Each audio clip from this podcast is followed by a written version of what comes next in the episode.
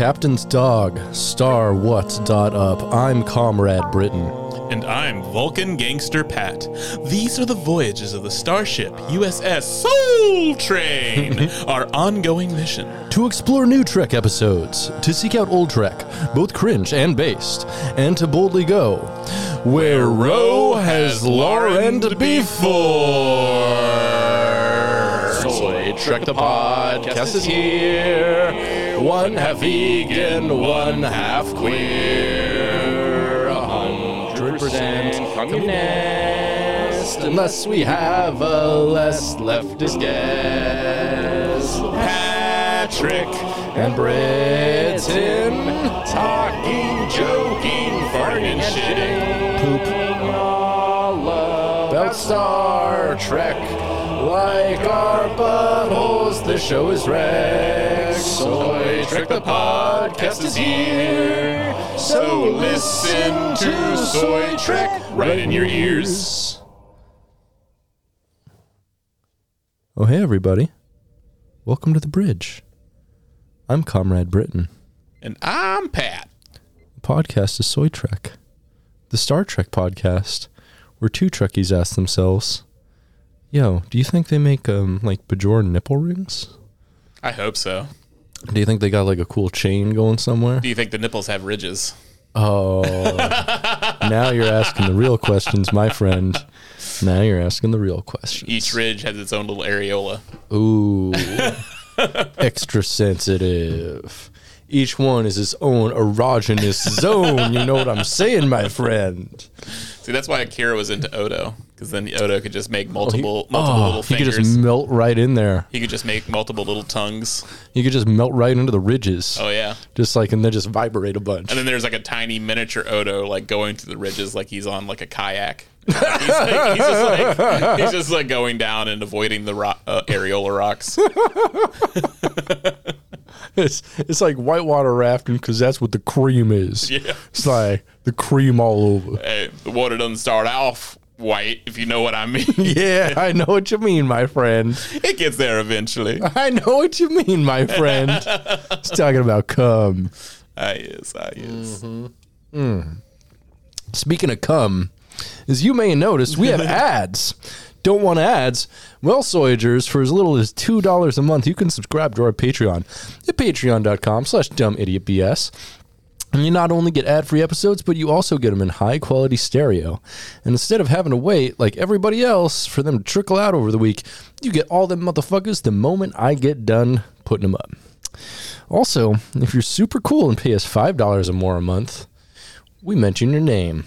Cool people just like Dylan Lance, Dan Morrissey, and Ian Killia, Jonah Hearn, Jordan Hale, Shane Sawyer, Nick Savard, David Craning Sites, Adam Zendel, Cappies, Emma Glavish, and Electric Baphomet. We love all of you. Yeah, and that burp noise I just made, that's our newest patron. Oh, Yeah. I'm not going to try to spell it out. That's just how it's pronounced, trust me. and it's going to be different every time you say it. Sure. Uh, all those people are cool as hell and deserve a bidet. Uh, I'm I am currently I've just recently become bidet pilled, Yeah, yeah. and I don't know how I live so long without one. That's what I'm saying. Like, it's something you can't come back from. I know when like- I take a shit at work, I feel Oh, like, no. I, I feel like I'm a caveman. I know. I'm like, what am I doing? Evolved you like, this. you like, you just like look at the dry toilet paper in your hand, and you're like, who, who does this? Who does this? What kind of philistine? What kind of uncultured swine? and you know what it is? It's Americans. yeah, I've been actually retraining myself to not crap at work, even though crapping at work is one of my favorite things. Well, I mean, you gotta. I mean, it's got it's, it's it's it's on the job. It's just like you gotta you gotta bring your own bidet, my friend. Yeah, it's Just- like No, no, no. You just you, you gotta you gotta like take a take an old spray bottle like you'd use for like you know putting like cleaning chemicals in or something. Take an old Windex bottle and just fill it full of, just like distilled water, and just like after you take a shit at work, spray your asshole. Why does Pat always bring a super soaker into the bath into the stall with him? And I'm just like, just, just getting everywhere. I'm like, I don't know how to It's crap over the- anymore. There's brown water all over the floor after every time you take a dump. What's going on? Oh my god, he has to be stopped. Yeah, no, but seriously, if you don't have a bidet, you should get one. And Oh, absolutely. and if you have have an ability to give one of the patron patrons a bidet, you definitely should oh, because Oh, yeah. it'll change their life. Oh, it, it it changed my life, my mm-hmm. friend. Absolutely changed. It's a it's a real game changer. Yeah, you mm. use less toilet paper. Like I just mm. use something dry up, Yeah, just dry it, and yeah. you're off. You're good to go. Hell yeah, it improves a life greatly. So, if you want to improve someone cool's life, you should do it for any of those people we just mentioned Hells yeah. who, are, patrons. uh, yeah, and I, I actually put just in my notes that this is uh, now a dual bidet clean asshole podcast. Hells yeah. Because I you mentioned it like in passing last time, but I'm glad you filled that in because uh, Yeah. yeah, bidets rock. Right? Yeah. it's something like you want to tell people about. It's it's the only socially acceptable way to like be talking to one of your friends and be like, "Hey, guess what? My asshole is super clean." it's like you you could just never just say that, but you're No. like, "So check it out. I got a bidet. You ever used a bidet?" And that's like totally acceptable to say. So we recommend one. Yes, that's it. absolutely. Um, so We're, uh, we're now we're now we're now going to change the focus of this podcast. Yeah, this is a bidet track. I mean, this this this podcast has always been about having a clean asshole, at least on my end. I Yeah, don't know. well, I've now currently joined you. Yeah, oh, yeah. Now you're now you're in, in the the the clean asshole quadrant. So the QA quadrant. It's called the clean the clean plate club. And that means, that, like, that means No, we repurposed the clean plate club to mean a very clean asshole you could eat. you could you could eat a chili dog out of there. Yeah, you could you could literally just eat off my butthole and it would be fine. So eat sushi out That's, that that's right. Oh, our, our our patrons are now called the Clean Plate Club. No, no, thank you. That's what you can call them. Uh, I'm gonna call you guys the Clean Plate Club. All right. That's gonna be our little thing. I'm sorry. I'm sorry, folks. I'm sorry. anyway, uh, if you uh, also if you give ten dollars a month or more, you get full access to my Plex server, the Media Dungeon, which has about fifteen thousand films and over five hundred shows updated daily with new stuff, just like Nurse Jackie. I watched all of that. Yeah, it's it's good. Yeah, I don't remember any of it though for some reason. Uh, yeah, it stars uh, Edie, Edie Falco. from uh, you know The Sopranos and uh, Avatar 2 um, Little Way of Water. Uh, I also got all of Andy Barker PI, a very short-lived sitcom that stars uh, Andy uh, Richter. Oh, really? Yeah, yeah. He had two sitcoms, both of which failed pretty quickly.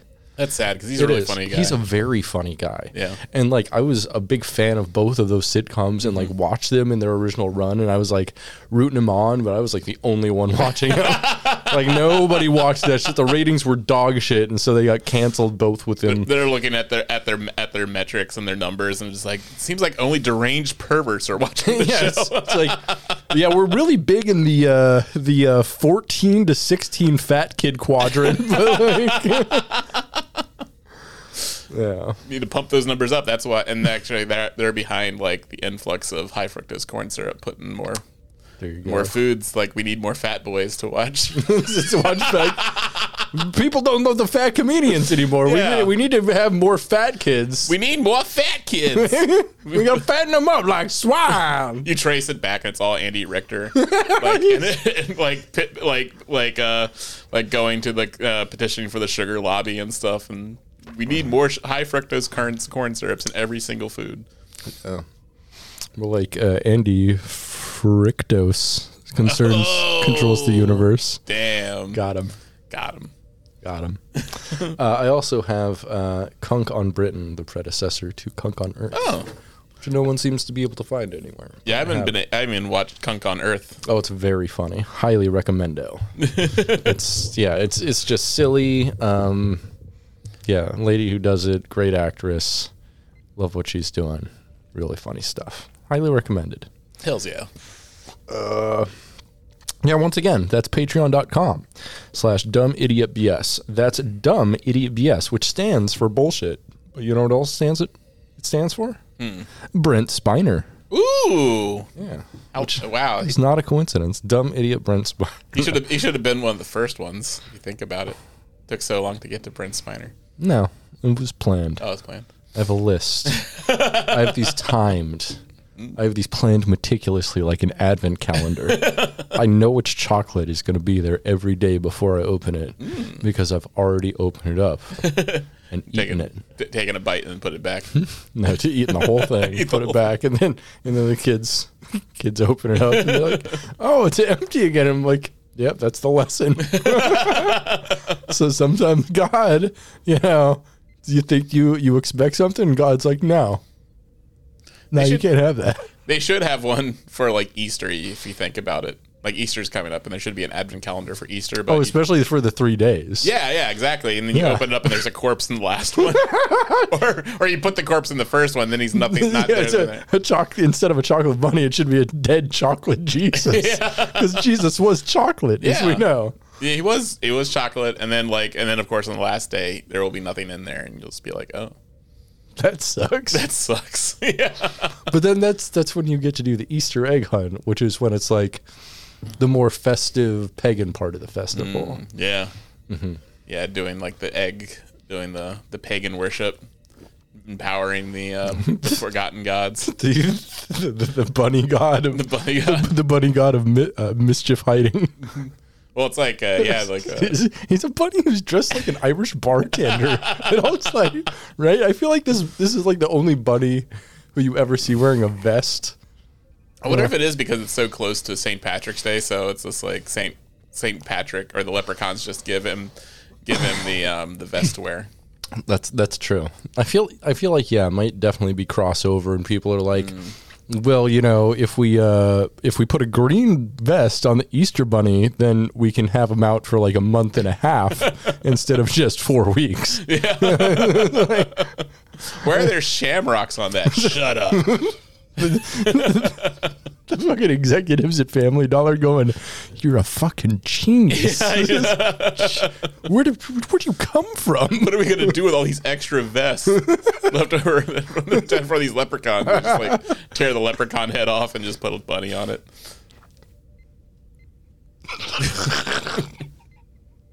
It's grim, dude.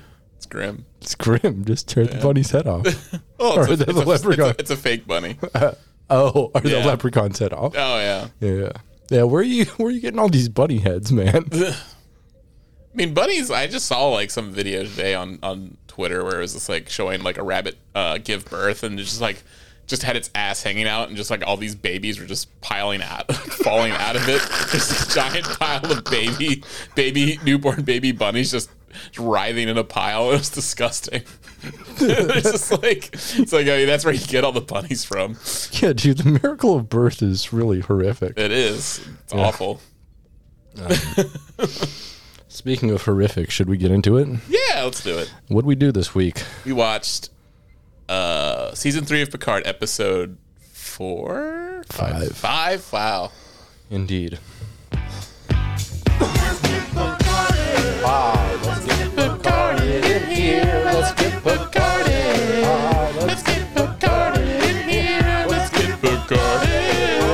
Let's get in here. Let's get Picarded. Let's get Picarded in here.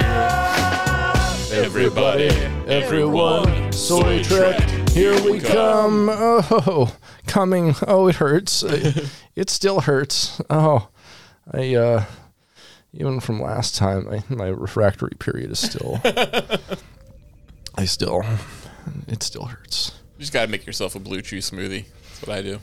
No, I mean, at this point, like, I've come so much that the head of my cock is just like, even though it's my, my, my, my dick is limp, like the head of my cock is constantly hard, mm. like a like a, a, a lobster shell.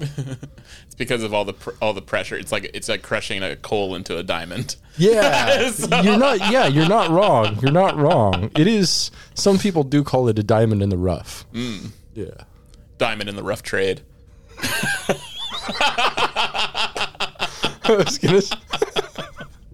I was gonna use rough for a dog joke, but then I decided against it. So, thanks for picking that one up for me, buddy. Yeah, no problem. So, um, this week we watched uh, Star Trek Picard, episode five of season three, Imposters. Uh, this aired today, March 16th, 2023. I watched it last night, watched it a couple times today. You just watched it for your first time. yeah. This is uh, overall the 25th episode of Picard, um, uh, 878th episode of Star Trek overall ever released. This one is written by Cindy Appel. Uh, Appel has written five episodes of Picard before, including three of them in the latter half of season two, and then an episode earlier this season. And then uh, Chris Derrick, who was a staff writer all of season two, and this is his first build episode. Yeah, uh, and then we also have uh, directed by Dan Liu, who uh, also directed some Strange New Worlds before. Oh, interesting. The episode Memento Mori, which was a good episode. Hmm. Yeah, it was good. So, yeah. So, um, yeah, and this was a competently directed episode, I thought. Yeah. So, uh, also, kinda- also well written, like um, to a point. like I like, of course, like you know, we had we got some you know people coming back, but like I, it was interesting that that uh, that writer is that's this is his first um, credited uh, writing role, and he well, in, in for this series, he's Yeah. Mm. written for some other shows and stuff, but the, he was a staff writer up until this point. So just kind of, and he also is a he's a story editor as well Oh, for this season. Hmm. So one of those guys who does continuity checks and. I mean, the continuity is way better than it has been. Oh yeah, it is. I, I will say like this season, like they actually do have explanations, and they're not like relying on fans making like crazy twisted charts to like prove that Guinan was places at different times. That I'm like, no. Uh, like, Yeah, I mean- like at, at this point, like they can actually point to lore and be like, hey. Yeah, this, this is actually explained before in Star Trek. I'm like, all right, like the the holodeck thing from the last episode, even though it's dumb and it's something they should have fixed, it's still, you know, happened 20 years ago in this universe. And I'm like, okay, I can accept that some things don't get changed because, you know, some things suck. Mm-hmm. I don't know. Whatever. Yeah, Whatever. Uh, you you want to you want to dive right in? yeah, do it. All right. The USS Titan A. That's what we open on. Floating in space on its way back home after their ordeal in the Ryton system, uh, with Vadic falling towards the gravity well, all that shit. If we have to explain it, go back and listen to the other episodes of our podcast. Do not watch the show. Do not watch only, it. Only listen to us. Actually, from now on, uh, don't watch the show at all. Only listen to us explain it. It's like the it's like the inverse of well, just don't take my word for it. It's like No, no, no, no. only take our word for it. only we're we're your only source of Star Trek information starting now. but only take our word for it. Bum, bum, bum. Precisely, you get it. You get it. yeah. Um, sorry. So, uh, uh, the Titan A is making its way back home uh, after the whole thing in the Ryton system, as the crew does tasks and Ensign LaForge struggles to keep awake as she checks the status of the thrusters. Probably because the crew uh, has 36 hour shifts. Someone, someone should probably change that. I know what I thought once I saw her yawn. I was just like, yeah, let her fucking sleep. Yeah, she like like this whole thing can't take place in more than a couple days, right? So far. Presumably. And, and and she's been working for at least 36 of those hours of those several days and she like she's back on the bridge again. Like how how long did they let her rest after 36 hours cuz you need way more than 8 hours of rest after 36 hours of working. Like I have definitely been there. I have worked 24 hours before Yeah. and it will it will break you. Mm-hmm. Like like honestly, like it should be illegal to make someone work more than I'd say probably like 14 hours. Mm-hmm. Like after that point, even when I was like younger, like your body begins to fucking disintegrate, especially if you're on your feet that entire time. Yeah, and you and especially if you're piloting a starship. Like she said, she said, Hey, they have they have system redundancies. All right, Yeah. they have two people piloting the starship, kind of mm-hmm. technically, like the helm and navigation Yeah. And ops are kind of all one thing. They all kind of do. Yeah, you see her just like kind of just like fall asleep and then like slowly start drifting towards towards, a, towards into asteroid. a yeah, drifts into a sun. Yeah. Yeah, I wonder. Give her some meth. Yeah, uh, like they did to Nazi pilots. They give them a bunch of meth. There's a great book called uh, Blitzed Mm. about the history of Nazis doing drugs. It's fantastic. Mm-hmm. Yeah, they're just all hopped up on meth and shit, and they're nut. They were nuts. They were certainly nuts. They were nuts. Mm-hmm. A little bit silly. If you guys haven't heard the Nazis, yeah, they're they're a silly. little, they're a little kooky. Yeah, silly Billy gumdrops. All of them, I'd say. Couple, couple weird ones there. Um, so suddenly, Jack Crusher, wearing a Starfleet uniform, comes up to the bridge and begins uh, shooting everyone on the bridge down with a phaser, just murking everybody. And I was like, "Whoa, what? What the hell is happening? Yeah, what? What the fuck?" Uh, as a wounded crewman tries to crawl away, Jack walks right up to them. Uh, the crew tells him they know what he really is. Before uh, he brings up his phaser, blows the ensign right off. Just fucking blows his top off. Uh, so the whole of around him and the crewman's face all began to grow like the same red roots that he's been hallucinating. And he hears like a whisper thing. And Find us. yeah, uh, there's I don't know. This has got to be like the Pah-wraiths, right? That would be interesting. I think it'd be cool if it was the Pah-wraiths. Yeah, and it, but it sucks like if they do bring back the Pah-wraiths, Mm-hmm. and then like so they have the changelings, the Pah-wraiths, so they're basically bringing back all of the villains from DS9 Without bringing back any of the heroes Yeah, from I DS9, but- yeah. Worf is there, man. Well, Worf is yeah, there. We got, we got Worf. he says. He says. it. He says House of Martok. He says House of Martok. but like we have, we don't have anybody. Like we still have Kira. Like Hmm. I, I'm, I'm hoping we have some sort of like. Dude, if they if they get O'Brien back, I'll suck someone's dick. I mean, that's the thing. I mean, I'm like, gonna suck someone's dick anyway, but I'll I will do it suck for some, that. Yeah, I'll suck it with gusto. But then again, that's but then O'Brien is also someone who was on TNG. We don't have any solely we won't have any solely DS9 cameos. That's true. You know what we haven't seen yet? Hmm. Uh, Geordi or uh, Brent Spiner. I yeah, I thought Geordi was gonna come in this. Episode. Me too, especially because there was uh, like i i the description.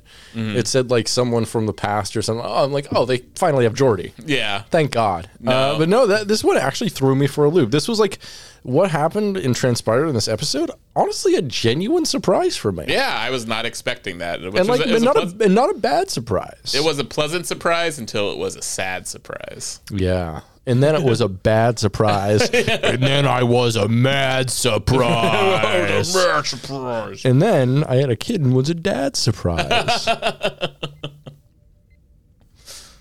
Yeah, yeah. that's, that's what they should have called um called it when you are the father on Maury. Uh, what? You know, Maury Povich. Yeah, know? yeah. you got a dad surprise. The dad surprise. yeah. That'd be pretty cool. Yeah, they could they could have fired off some like confetti cannons and stuff. They could have made it a whole thing. That, and that would have gone well with like Oh, that's that's the problem. That's why they're having a kid. Is they made it a whole thing. You know what I'm saying? H O L E. Boom boom. Got him. They use it- the- yeah. There's two there's two other holes that don't make babies. You can use What? always use those. What are those? Uh, either a, a a surgical stoma, which is a surgical hole that they put into your stomach, Yeah, and it's on the board. I mean, and your ear. Ah, damn. nah, sorry. You can you can have ear babies if you try hard enough. Call, you, you know, you give them a thought. You know, a thought can become a child. like T H O T, that hoe over there. Oh yeah. That's what I'm saying, my friend. So anyway, let's get back to this. Um, so he's he's been hallucinating, obviously, right? So cut to Jack is standing in his quarters, phaser in hand. Uh, so he just hallucinated the whole thing, standing alone in his room. It's a weird thing to think about when you masturbate, but you know, I've, it, it works. Whatever just works. hold, hold holding the phaser to his face, and like you you deserve it. You deserve it, motherfucker. Ah! I mean, I feel in the future, you're like you, you're, you're, you know, even now we're inundated with so much different kinds of pornography at Uh-huh. any time we want. So he starts to get desensitized to certain things. Right, so he's got to use like the deepest parts of his imagination because there's nothing, there's no even even like Barclay's programs do not satiate No, the hunger for for his violent violent sexual urges. exactly. Like he doesn't even want to like yeah, he doesn't even want to like fuck a surgical stoma. Like an open surgical like Yeah. not not not even so he doesn't he, he no longer even wants to fuck an open surgical wound. yeah, He, he wants to like phaser a bunch of people in the face and then jerk off. And like there's not there's uh, like there's nothing within the fucking holodeck pro- programs No. that, that no that will- would that would send an immediate alert to some authorities. Of he would he would be removed from uh, Starfleet and put in Starfleet intelligence. They got- take anybody. yeah, they they have some standards, my friend. um, so uh, his shaking hands drop the weapon to the deck as his eyes begin to glow red, uh, which is interesting. So I'm wondering, like, his eyes glowing red make me think because it's, it's something I think that actually physically happened, and so it makes me wonder because they said that uh, like they're coming after him because of because of Picard. And so I'm wondering like what is in Picard that like he could have passed to him that would make him like have these weird hallucinations and shit. Although I don't know if the two are really connected. But what it made me think of a little bit is uh, the Borg dream that Picard has at the beginning of First Contact. And because that's like super visceral to him. And then he just wakes up out of nowhere and he's like, oh shit, Borg dream. Yeah, but yeah, they're yeah, like that's the thing. Yeah, their eyes do glow red when they're possessed by Pah-wraiths. So maybe you are right. that that's the thing too is Pah-wraiths have the the glowing red eyes but like Mm-hmm. also like the green eyes thing has always been used for borg and i don't know they could have an update to borg i don't know there's several things here so Man, if it's the Pah-wraiths, that would be very weird. yeah It'll be it'll be like the D the like the the extra uh, season of DS9 that we always wanted, or eventually maybe they will bring everybody back.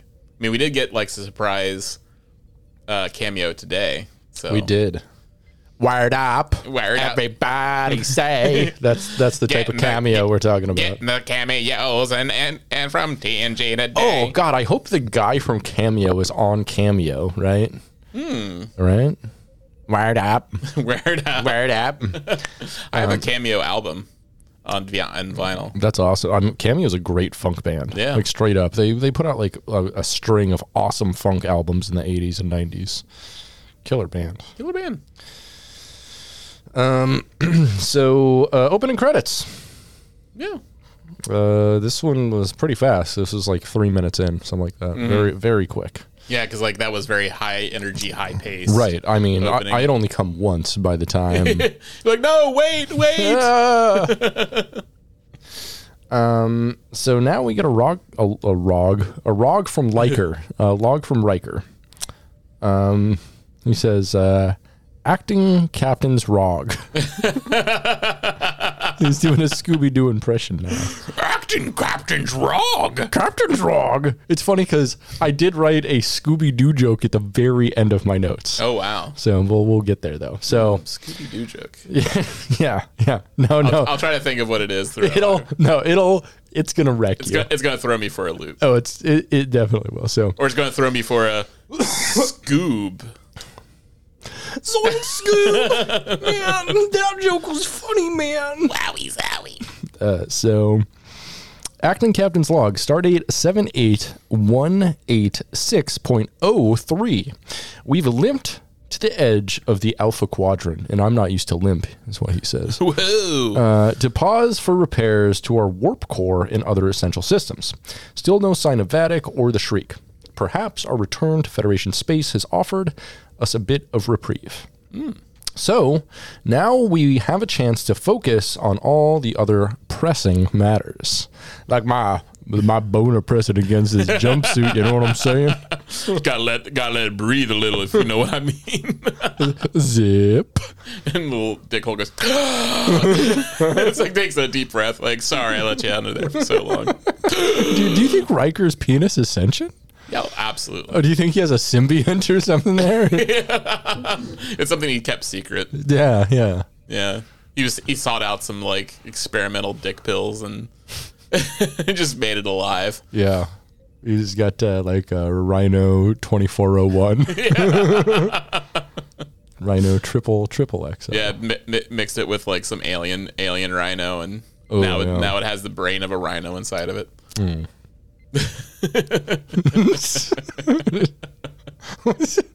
His penis has a rhino brain. Yeah, Uh, That doesn't make it like a sentient. It doesn't realize its own like. I mean it's it is it's it's semi alive. It kn- it can breathe Okay. and okay. think like a rhino. I was thinking more it was like an alien that was like collecting information on other species through their genitals. Hmm. Oh yeah, that'd be a fun. That would be a fun like uh fun little uh like plot that they have like uh where they think like uh Riker's compromised, but he actually just has a um a sentient dick. He's compromised. He's compromised. You could call it com- com- conspiracy. Playing good cop, bad cop. They're like, please let me come. No. And then the Hey, good, let's let him come. Why not? Keep jerking him off. and then there's a good cop that just doesn't exist because there's no such thing. There's no such thing. ACAB. Um, so, uh, Picard and Riker meet with Captain Shaw in Seven of Nine, trying to figure out how a changeling was able to get aboard the ship undetected. Or maybe two changelings. They don't say Uh-oh. that. But I was thinking, like, what makes you think there's only one changeling aboard the ship? Yeah. Yeah. I mean, they, they don't have any proof that it's all been the same changeling, right? They just think it's the same changeling. And plus, they- that would make sense to operate in pairs. It really would. Like it would really make sense if there was more than one changeling on the ship, and they'd have a redundancy. And I don't know, just just spitballing over here, Yeah. Because because Seven never got the thing to the lab because the guy vaporized it, so they never got a way to figure out who on the ship is or isn't a changeling. And I don't think they're even going to check for that now. Yeah, so there could be another. There could be another um, uh, bucket. There could be. Yeah. Also, like this is, I think, the most changelings we've ever seen in one place. Besides, like I guess at the Great Link, but we don't have any over there. But individual unlinked changelings, I think this is the most we've seen. Like later on in the episode, I think it's the most we've seen in one spot. I think you might be right because I mean four. Yeah. Yeah, and Yeah, so, and yeah, so we'll, we'll get to that. yeah, That's an interesting thing, though. Yeah, I didn't think about that. So, um,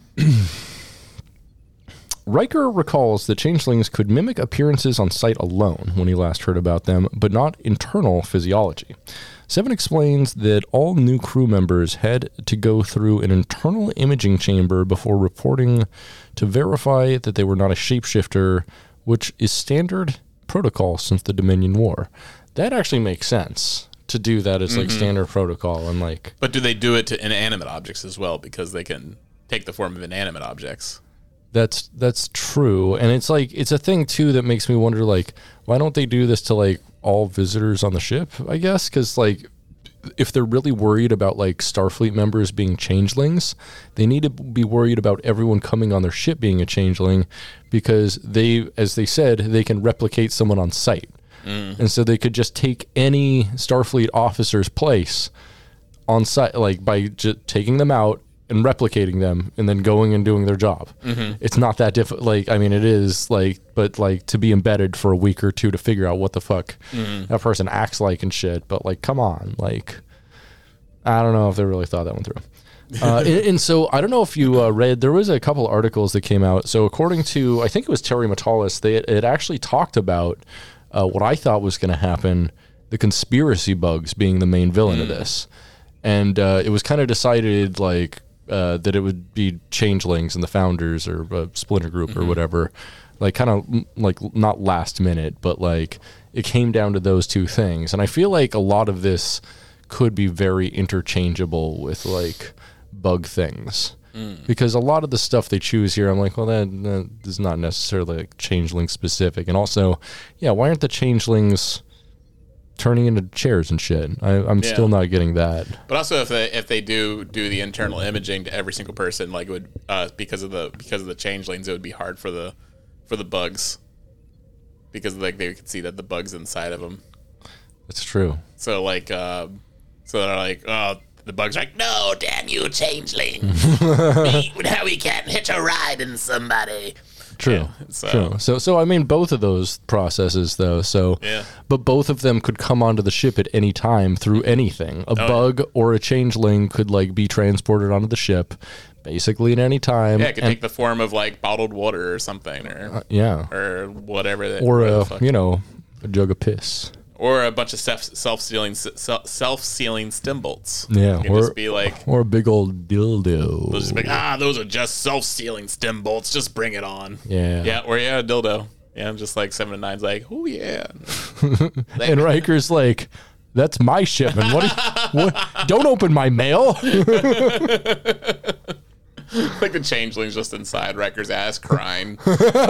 Like, so- Well, you talking about the other changeling that's in uh, Seven's ass Oh, yeah. celebrating. someone in, in Riker's ass is just like, finally, and he gets put down and like, time for round two. and his rhino dick is like, Starts sounding with the same dildo. do you think it thinks it has a horn? I mean, what do you think the deal is with his rhino penis? Yeah, just like has as like as a horn, and it's just constantly trying to headbutt stuff. Yeah, definitely headbutt. uh, that's what my penis is always trying to do is just headbutt things. Headbutt it. Headbutt. uh, so Riker thinks uh, that they will want to look into uh, like checking people for being shapeshifters, but he knows they will want something else. Answers from him and Picard about their wild gambit to save the Crushers. So you know they're gonna be held to account by Starfleet. What's up? Good. Ti time to go home and face the music, Picard says, uh, in acceptance of their fate. Riker rises and officially returns to command of the ship back to Shaw, doing the whole code and uh, pomp and circumstance thing. Shaw then tells them that he has already contacted Starfleet and they are sending a ship to meet them right now. And he's like giddy about it. He's being a little catty bitch. He I is, and it's, it's pretty great. I like him. I like that a lot. It's yeah, Shaw, fun. no, I do love how Shaw is just completely done with all their fucking bullshit. Just He like- is. He's yeah. He's he's a great stand-in. I think for anyone who watched the first two seasons, who was like, "This is a dumb decision. Stop doing this. You're gonna get in trouble." and then they get in trouble, and he's like, "Hey, you're getting in trouble." Yeah, there was no in the fr- previous two seasons. There's no one thinking rationally because that job usually went to Picard The- to be the rational, rational person. yeah, I didn't feel a stand-in for myself in any of the previous Mm-hmm. 2 seasons, but in this season, Shaw immediately I was like, "Hey." This guy thinks. Mm-hmm. This guy thinks. This guy thinks he's This thinking thinks. he's thinking more about their immediate because like that's all they do is like they think about their immediate needs. Mm-hmm. They don't think about any sort of consequences, which you notice in like in the previous two seasons. They just act without any sort of for without any Mm-hmm. forethought or any with with any plan to what to do later. Yeah, and, and that's the thing is like the only reason what they're doing is going to have consequence is because all of the information about the consequence it has has been obfuscated and held from all of the decision makers involved. Yeah. It's really fucked up because like Shaw has been co- completely in the dark about like Jack Crusher, his importance, fucking like I don't know. It, it's it's it's it's dumb. Yeah. It's dumb. I feel bad for the guy. I, I He's in a shit position, man. It's also like it's like kind of that thing where it's all all the responsibilities of like will eventually just fall on his head. Really, Yeah. I mean, yeah, it's his command. his ship, Yeah. yeah. straight up. it's like and then these these jokers doing their hijinks shit. Mm-hmm. Come on, man. Yeah, and yeah, like yeah, sure, like Picard and Riker meant well, but they didn't have contingencies for all of the bad stuff that happened, and like people definitely died on on the uh, on um uh on on the Titan so far. I'm sure, like in their battles and stuff like that. So like, you know, they're culpable in people's deaths here Yeah, to save you know a guy to to just go out into the galaxy on no information in a, like a encrypted message. I'm sorry, not encrypted. Um, uh, what, it was Yeah, what'd a, they it call a, it? was a codec. Kodak. Yeah, It had a it had a codec with a password. it was compressed in a certain way. and that's the thing. Like just like just like uh, and it's not even like a complicated password. What was it again? No, it was it was very I don't know it was Yeah. like firebrand or something. Yeah, it was like something stupid. It's just like what any any modern day, current well, current day code breakers could easily get. Like any sort of hackers could just like solve Mm-hmm. no problem. And, uh, no, straight up like they solved the entire mystery right there at that fucking in a bar. Yeah, like in the redress 10 forward. So, all right. Mm. which fine. which makes appearance like what twice more to this season. This episode. Glad we like we get lots of uh, reused sets again, which Mm-hmm. is really nice. yeah, we, we love that. So, um, uh, Shaw turns to Seven, asking if she would like to face the music stated or unstated. And she replies, stated. And so he reinstates her as first officer and taps on her shoulders, which was really actually kind of cute. Yeah, that was funny. Yeah. Uh, he then decides to step aside uh, and says he's going to let the three of them get their bullshit story straight, which actually respect. Yeah. it was like, yeah, he's he's being like he's being a G. He's like, yeah, um, you you done fucked up. I'm gonna let you talk about how you fucked up. Uh, figure out if you can find a way out of this, but I'm out of here. Yeah, it's like yeah, Like Richard Gere. they did just go through some pretty serious shit together, and that they didn't have to go through. they didn't have to go through. especially like based on what Shaw knows, they didn't have to go through that at all. no, No, and but he but he did go through the shit with him, so he's kind of mm-hmm. like, well, you know, you know, we went through something, but and I'll be nice and let you guys. Mm-hmm. Instead of separating you, I'll let you get your bullshit story straight. nice of him. it's nice of him. Yeah, he's, so- he's a he's a he's a hard ass with a heart of gold. There you go, Yeah, and a hard ass of gold. hard ass of gold. Yeah, that's unfortunate. But gold is actually a very soft metal. So That's that's true, but I mean, it's still harder than most asses. Oh, that's true. Oh yeah, yeah, you're right. Yeah, I am right, You and more valuable. so yeah, I'm- I'm, excited to hear the hear the story of how he got the fake, the false gold ass, Hmm. like, and why it had to be gold. that's that's going to be an interesting episode, I'm sure. so. After Shaw leaves, Picard uh, tells Seven and Riker that he will bear the brunt of the responsibility for for the rest of them, which I hope he gets uh, hanged. Yes. That I really, honestly, if they hang him, if Yeah. they like hang him with a rope, I will review all of the Big Bang Theory. They they, they build like old timey stockades and everything. Yeah, yeah, that's what I'm saying. they build the stocks. They have the fucking executioner with the hood on and everything. Yeah, Yeah, we should do it. why they, not? they should. No, definitely. But if they do that by episode 10 of this, I'll review all of the Big Bang Theory, Damn.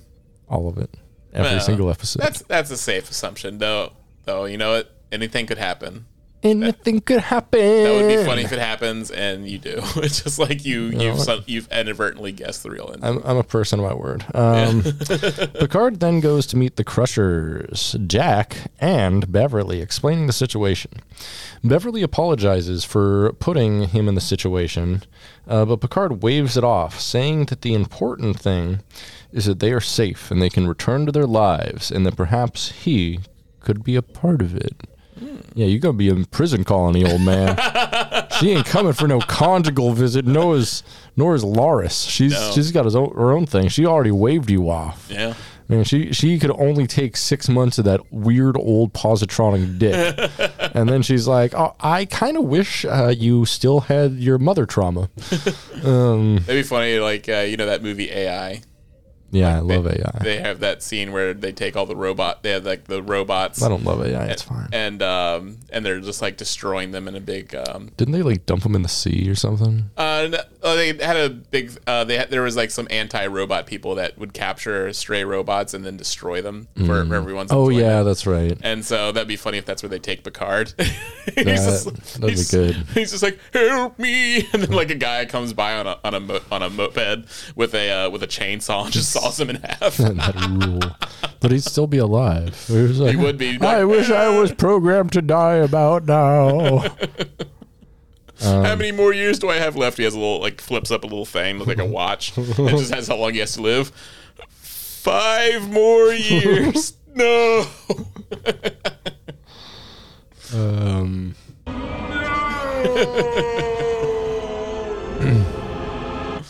So Beverly uh, apologizes for putting Picard in the position he's in, but Picard waves it off, saying that the important thing is they're safe. Uh, yeah, and he can be a part of their lives, whatever. Beverly, however, doesn't think it's over, wanting to find out how a changeling got past the ship's internal security systems, and asks to examine the dead changeling who had impersonated uh, Ensigns Foster and LaForge, and that one other security officer that turned into Meat Puddle. Um, so Picard gives the go ahead, wanting to find out more about Vadic's intentions to better strengthen their case with Starfleet. Which is like, how is he giving orders? Yeah. Or like permission? Like, she's got as much authority as he does in Starfleet at this point. Like, he's a guy who's basically under indictment, and he's like, yes, go ahead and investigate my thing. Uh, so Picard gives the go ahead. Uh, after she leaves, Jack jokingly asks if he should find a comfortable pair of restraints.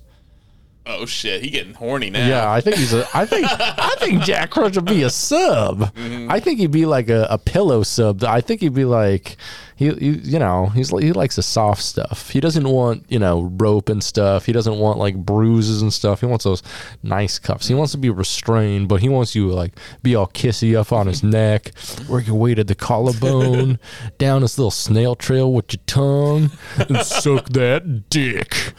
He's saying it to Picard because he's like, "Oh, you're my actual dad. I just thought you were my daddy." Oh no. Oops, I misunderstood. Ooh. Oops, I did it again. Let's, let's walk that back. Um, so uh, after, uh, so Picard assures him that Starfleet was built on reason, and that he could be persuasive if need be, something Jack can believe. Picard asks if he might consider a more honest vocation. Given that many uh, rebels from all corners of the galaxy find their way to Starfleet. Yeah, They'll put you in in section 31, an honest vocation. Yeah, they. I mean, Section Thirty One chooses some interesting folks. Let's be. Yeah. I mean, Starfleet intelligence in general. It does. We'll talk about that in a bit. But um, so uh, Jack doesn't think it's likely that he'll join Starfleet, and says that once he is done with Starfleet, he will be on his merry way. And guess what time it is? oh shit. So we're back to the 24 thing. Meanwhile, aboard the SS La Sirena on M'Talas Prime, Raffi is sparring with metal fighting sticks against Worf's Kurleth.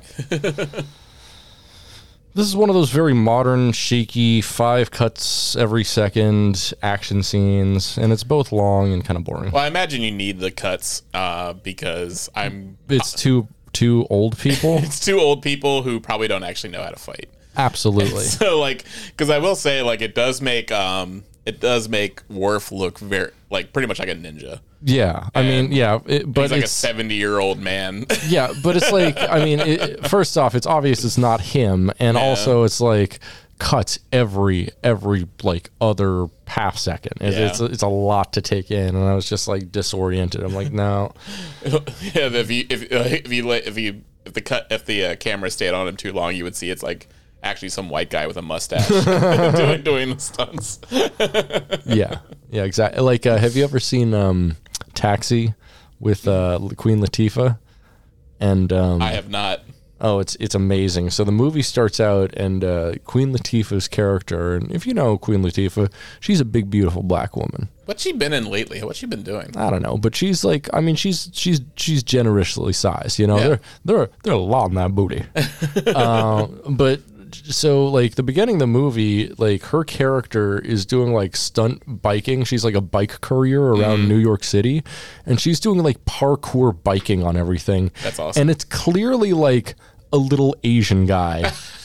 in a leather jacket, and then at the very end, like the person pulls up, and you're like, "Damn, that little Asian guy's cool." And they take off their helmet, and it's Queen Latifah, and you're like, "No, no." Like I can, I can suspend a lot of belief, but like, like at least like you know fill out the uniform or the leather jacket or whatever. Like make it not obviously like a little Asian guy. Yeah. Like, look, come on, come on. That's incredible. It's really amazing. It's one of the best scenes of all time in any best intros of any movie ever. Uh, uh, have, you- have you seen uh, I'm Gonna Get You, Sucker? Oh, I love. I'm gonna get Yeah, you sucker. that scene where um, it's supposed to be his mom fighting a bunch of gangsters, but then like it's actually, actually becomes like a white guy with a mustache doing, Yeah, the yeah, karate, yeah, doing karate. That's fun. I love it. So, Worf is able to disarm Raffi and headbutt her to the deck, holding his blade to her neck. I bet a Klingon headbutt really hurts. Yeah, uh, that's how Worf killed uh, that kid. Remember, like in, he te- in a DS9, he's telling a story of Mm-hmm. like um, of like uh, he was playing soccer as a child, Oh yeah, and the um, that's when he learned like how powerful he was and compared to human children because he headbutt a kid and murdered him. that rocks. and he's just like, "Oh, I am much stronger than these humans." that that truly rocks. Yeah. So yeah, I think like, I mean, I guess if he was like, you probably just did a little tap to her because like if you probably like really headbutt her, you probably would have like smashed her face in. That would have ruled if he just gored her with his head. Just like, like yeah, like concussed her skull completely. and then he just joins the rest of everybody else doing their thing. Like, cool, no more Raffi story. Because because really like the Raffi story is so painfully stupid in compared to in comparison to the other story. Mm-hmm. Just like it just it drags everything down. it drags everything down. It's for one, it's dumb. Yeah. Just on its face, dumb. So it, it's not just dumb, like, and I have a real problem with it because it has bad values. It has bad values. It has like a classic Star Trek character who I know is his only thing is about honor, Mm-hmm. you know, and he's doing a lot of like very dishonorable things, Yeah. namely torturing people for information. yeah, cutting off a guy's head. Yeah, Just, that- yeah, like, like, that, would- uh, that seems like it. That seems like yeah, like something that Worf wouldn't do. He would see it be, as beneath him to, Mm-hmm. No, to, yeah. to behead like some dorky ass Ferengi. Yeah. But- yeah, like I I don't I don't and then and then Raffi's whole thing is like you find the most compromisable person possible. Yeah. A person who has drugs, uh, recent relationship problems, old relationship problems. Uh, like you know who all of her family and all of the people she cares about are, and it's very public information apparently, where everyone knows. That's why I because it was uh, being it was so stupid Mm-hmm. and uh, right from the beginning. That's why I assumed that she was being set up as a patsy because she because like that's like the thing that. That that that would have actually worked, I think. yeah, because that's what the Because she- CIA does is they find like ver- like oh my god. yeah If if they would have like Manchurian candidate slash um uh the undiscovered countryed her and Yeah. like and made her like yeah like uh, try to assassinate someone or something. Yeah, like That's put, an- put ugh. like th- like put like the responsibility of the por- portal attack on her. Yeah, and there then you like go. and and then sh it would have been her trying to clear her name, you know, and prove that she isn't like or Worf trying to clear her name. or Worf trying to clear her name. Instead, they're just doing like the way they that would have been situ- better. Yeah, because then, yeah, she'd be in jail, and they could do the intrigue thing with that, and then like Mm-hmm. Worf could have his own thing, and it wouldn't be like overshadowed by like Raffi's concurrent story that we don't really care about quite as much. yeah, and them just handling this in the stupidest way possible, just like the way they just do everything, like this is supposed spycraft and undercover shit, is so f- fucking and, and the thing too is it it totally doesn't recognize the things that people love the most about Worf. yeah, Like Worf is so great because like one big thing is his comic relief, Mm-hmm. which we don't really get much here, and they've tried to kind of like twisted like the behe- beheadings are on Wednesdays Yeah. thing. It's like he was so fun because he was like this fish out of water. And like you know, always trying to be a Klingon in whatever he did, and everyone else was like, "No, no, no, no, that Klingon way is crazy, man." yeah. Um, but yeah, now and he- him just like sl- like silently stewing about everyone making fun of him. And Yeah. just him just being like, just like you can just see that there's like the cogs are turning in his head where he's imagining how to kill every single person in the room. Oh yeah, he's, he's gonna bring a bat left to school in his backpack. He turns to Data. You were nice to me. Don't don't, don't come to the bridge today. you feel sick. But that's not possible. I'm an android. I don't get sick. Trust me, you're sick. Don't come to the bridge today. Um, so, uh, Worf has uh, his blade to Raffi's neck. He warns her that the enemy's aggressiveness would reveal their weakness, and that she could have sacrificed a move to reveal his, just like chess. Uh, Raffi thinks she already knows his weakness talking. So, really? uh, Worf retorts that impulsiveness, stubbornness, and short sightedness were hers. Raffi resumes her onslaught, and Worf blocks Raffi's attacks with one hand and tosses her to the ground once more, making him look like an absolute ninja. Uh, as Raffi gets back to her feet, Worf suddenly sets his blade on the deck and goes into meditation mode, which is a weird thing to do in the middle of an attack when someone we, has a we haven't seen this before, right? I don't think so. Because he does it like multiple times in this episode, and I'm just I, like, I think he might have when they first met or something, but it, wa- they didn't make a deal out of it. Like yeah, I was just like, wait, why is he meditating? Yeah, What is like meditation? now? Yeah, is it is it is he like is he part of like um is he did he join Islam and he has to like he has to pray, he has to pray. He's like, he he's like, pray. he's like, Raffi, I need you to uh, get to navigation and tell me which way is Mecca. I need to face towards Mecca. Please tell me. I need to pray five times a day. you need you need to aim the ship towards Mecca.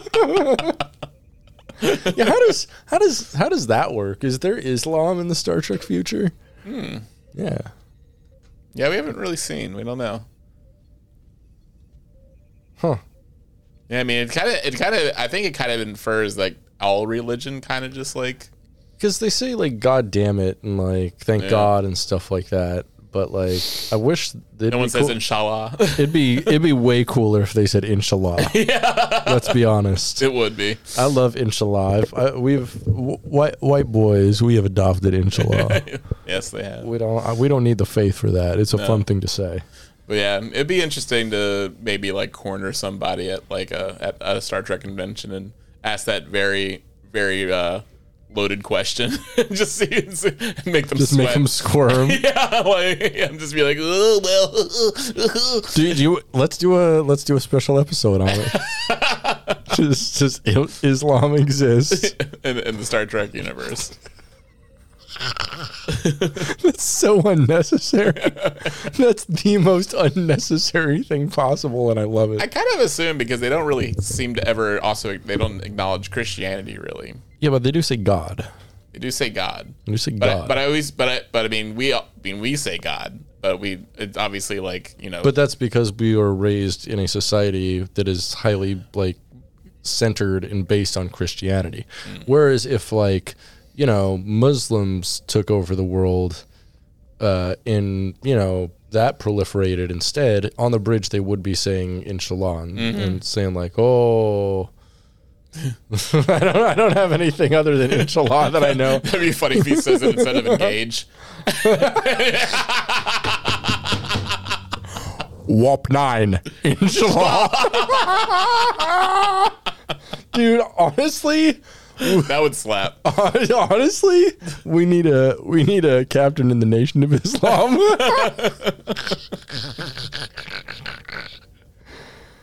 um, yeah, One day, one day. We'll yeah. One, one day in the in the in the in the Star Trek future, Yes. once once we learn how to get along, stop yelling at people on the street. ah, gosh. So, um, so now Worf is meditating. Who knows why? Uh, just then, a priority communication comes in from Starfleet Intelligence from Worf's handler. Like how many. Okay, like who is at the top here? Like who has a hand, like they all seem to have handlers upon handlers. You know who it is? Uh, Chelsea handler. No. enough of that. Um, so, um, where was I here? uh, handlers. Oh, handlers, Chelsea handlers. Thank you. Um, so, 24 hours after Worf made a request for access to Daystrom Station, uh, his handler is hitting him back with a response. Uh, Raffi is impatient, thinking that if the attack on the recruiting center was just a distraction from the real thing that was happening, a bunch of, as she says, terrorist goo freaks are out there planning another attack. That is, that is a I, oh that was a weird line. Terrorist goo freaks. Yeah, I feel like it's like just racist. Like, like yeah. Wow, so- I wonder so- why they're attacking us. Yeah, yeah. so- Fucking goo freaks. yeah so so goofy yeah like like you know i'm uh I'm a, a, lar- a large part of me is uh, French. Wha- What's what's a physical characteristic about the French? uh, they're frogs. Yeah, oh, terrorist frog freaks. Terrorist frog freaks. Yeah, yeah. we are frogs. Yeah. I found out like I used to think I was like so much like Eastern European and stuff, but then like my brother, most of my family got like DNA tests, and it's uh pretty much all like English, French, Yeah. lots of French. I got I, I got twenty five percent in mine. French? Than, yeah, more than Italian, which my brother. We're I mean I'm I'm if I have to be from any country in Central Europe. Mm-hmm. France is the one, baby. Yeah. Maybe Spain. Spain's pretty cool too. yeah. I mean, not historically. Historically, Spain sucks, and historically, France sucks a lot too. But Spain's got a thirty day work week or thirty hour work week. That's pretty cool. Yeah. I mean, they're they're like a Catholic country, and the Catholic countries are so much cooler than the Protestant countries in Europe. Like you look at like fucking Germany, and they're like, uh, uh, "How can we fit more hours into the week to work?" and fucking Well, they work hard. They play hard. They go to the they go to the Shizer disco and just yeah, like, I was gonna say they, over each other. they don't they don't pl- they don't play hard. They like poop hard. They poop hard. Wo- work hard, poop harder. go to the Shizer disco. it's, it's like it's like the van, and then and like the vampire the vampire nightclub and Blade. Instead of from the sprinklers, it's just like it's just straight diarrhea just on them. Like, hey, I just got a new bidet. You want to try it out? Oh no, it's Friday night. It's Friday night, and Friday night we get a little poopy. or a big poopy if we're lucky.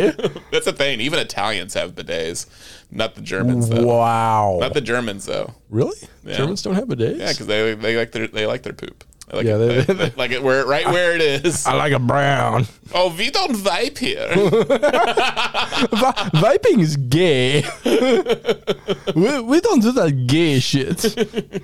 um, so, uh, terrorist goo freaks. That's the that's the real racism here. yeah. Meanwhile, we just called all of Germany poo freaks. Yeah, yeah, but they're we're like, wow, how dare she call call a fictional species goo freaks? And we're just like, yeah, all Germans are poo freaks. No, straight up, straight up. So, as French people, we're allowed to be absolutely as racist as we ever want to Yeah. Germans, mm-hmm. to basically all of the Nordic countries, Italians, Italians, and of course, the English. the English, yes. The, the I'm sorry, I really, I really sorry that ish. yeah, That's better, it's better. much better. Um, yeah, so, you know, France is better than all those places, Yeah. and they've oppressed our peoples. Yes. Yeah. Freedom. Yeah. Freedom!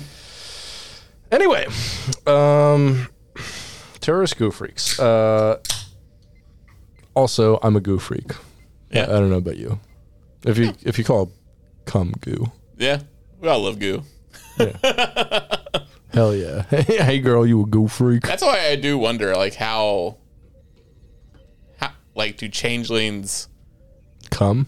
yeah, and like, where do they keep all those other fluids? Or are they just, they're, I'm guessing, that, well, I mean, they're just pure fluid. Mm-hmm. Hmm. And is it like a special fluid, or can they add to their mass? Yeah, and then do they re- reproduce asexually, just like split? Do they can they reproduce like? Uh, Or is it more like the movie Split, where they don't reproduce; they just have like 18 different personalities, oh, maybe. and like a couple of them wear a dress, yeah. and one's like a little eight, nine-year-old boy or something. That walks around on his knees. Uh huh. Yeah, Yeah, that was fun. that was a good movie. Yeah, it was a good movie. Yeah. I mean, it was it was a really good. Was it James McAvoy?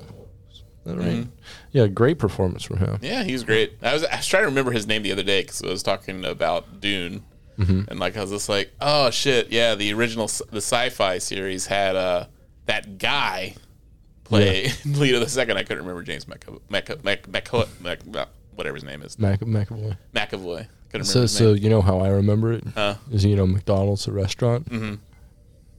it's different from that. That's how I remember everything. Is how it's different from McDonald's. Let's just say he's packing a quarter pounder. Yeah, it's a you know it's it's a good thing. To, oh, Big McAvoy. That's a way to remember it. No, it's not. That's how I'm gonna remember it. I'm just gonna think of Big McAvoy. I'm like, oh, James McAvoy. so now, whenever you're like, man, who's that guy in Split? You're gonna be like, oh, fucking McDonald's. What is it? What is it? What is it? McAvoy. Ma- James, Big Mac. Big Mac. Big McAvoy. Got it. So that's all about making those connections in your brain. That doesn't make any sense, dude. I know. That's okay. Oh, don't worry. We're, we'll, he'll come up again at some point. Because I mean, he did play young, young, um, Sheldon, no, young, young Professor Xavier. you did. So like, so he does have a connection to Patrick Stewart. He has played a young Patrick Stewart. And oh yeah, and they were both in and and uh, played different roles in Dune. Ooh, I'd like to see a young Tom Hardy suck uh, James McAvoy's dick. I mean, Both of them as Picard, though. with AI, you could probably do it. With those I don't. AI I, art I things. don't. I don't think that's like. So I've been talking to people about like the the prospect of AI pornography. Mm-hmm. Uh, just going into random people's inboxes, like my followers, and they're like, "Who are you?" Give me your answers. Yeah. Um. So, uh, to Raffi and Worf's surprise, the request to access Daystrom's records is denied. Uh, there we go. Um. The unknown handler tells them to find another way before terminating contact. I mean, do any does anyone in Starfleet intelligence know who their handler is? yeah, that's kind of that's kind of suspicious. Ske- watch, sketch. watch, sketch. watch, watch this one be lore. Yeah, right. It, it's so weird that it's like, yeah, like no one knows who their boss is. So how do they know if they're actually working to their own goals? That'd be funny if Worf's handler is Raffi. It's like, damn it, what the fuck? yeah, that, that would be actually pretty amazing. Well, I guess we find out who um, we do. Handler we is. do. Yeah, yeah. yeah. Uh, Find out who's handling one of his dicks. So uh, the unknown handler tells him to find another way before terminating contact. Raffi wonders why they would be denied access and yet still told to pursue their target.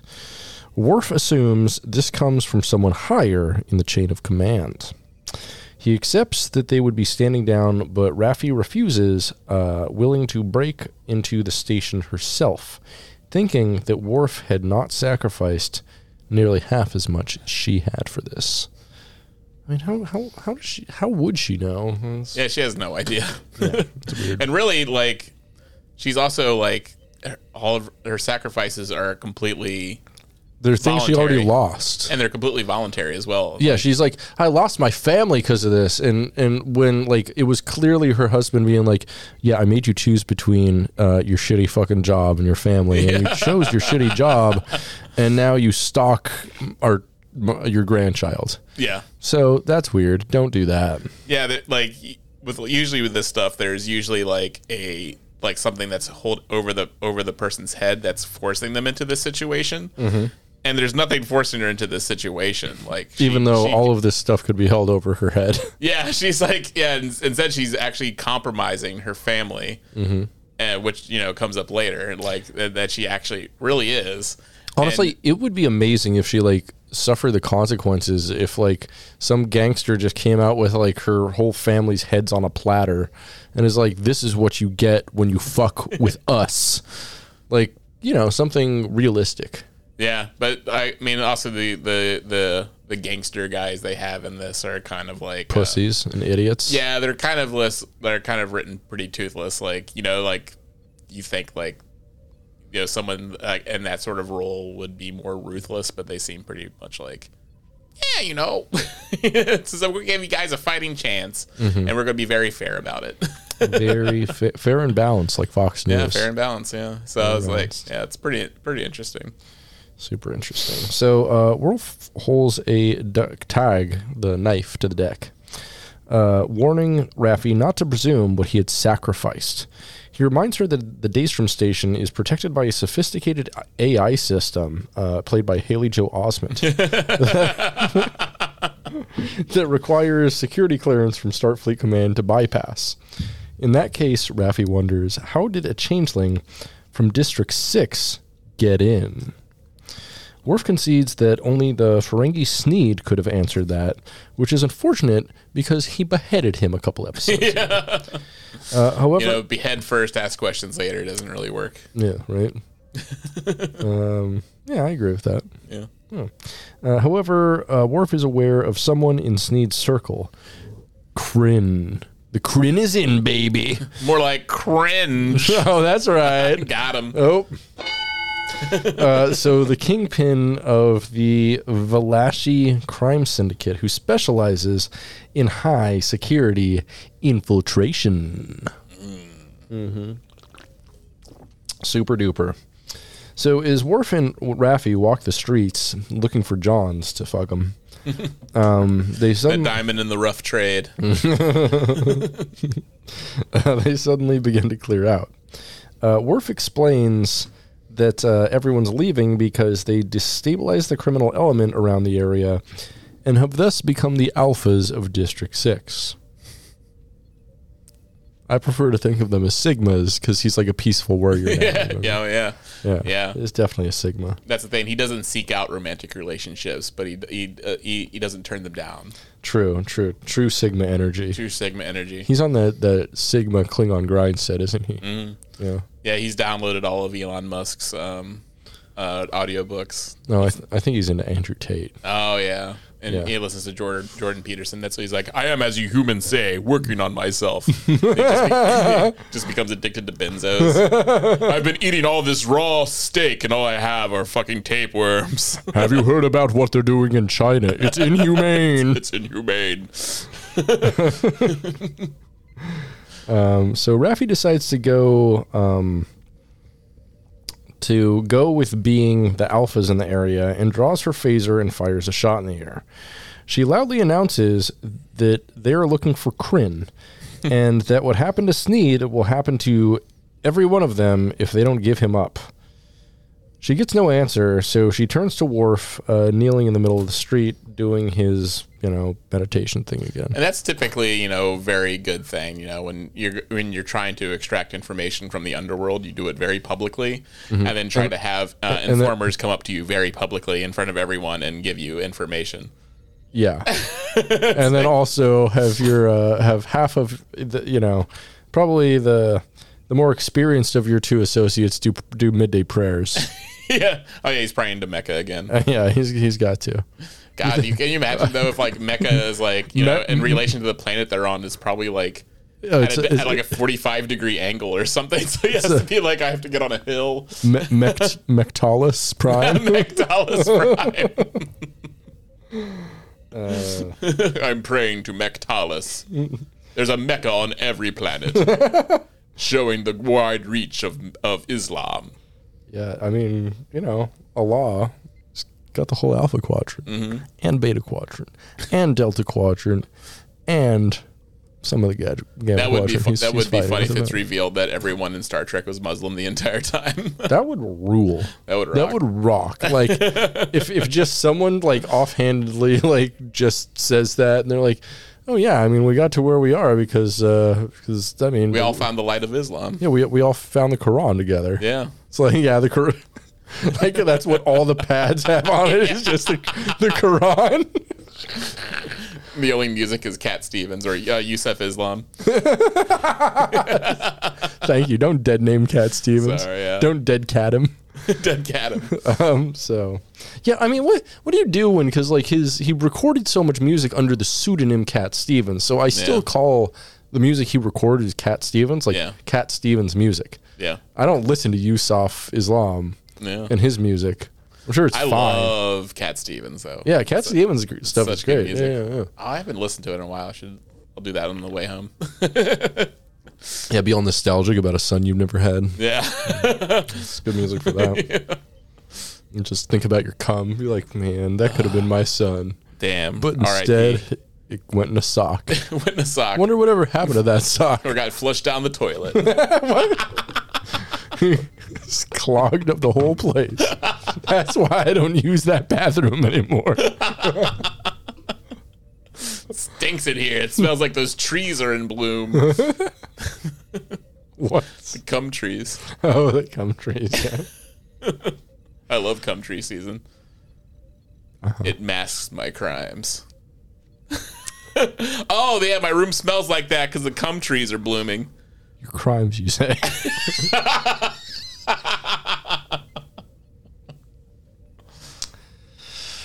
um, so, when asked what he's doing, uh, Worf replies that he's waiting for the ecology of District 6 to right itself.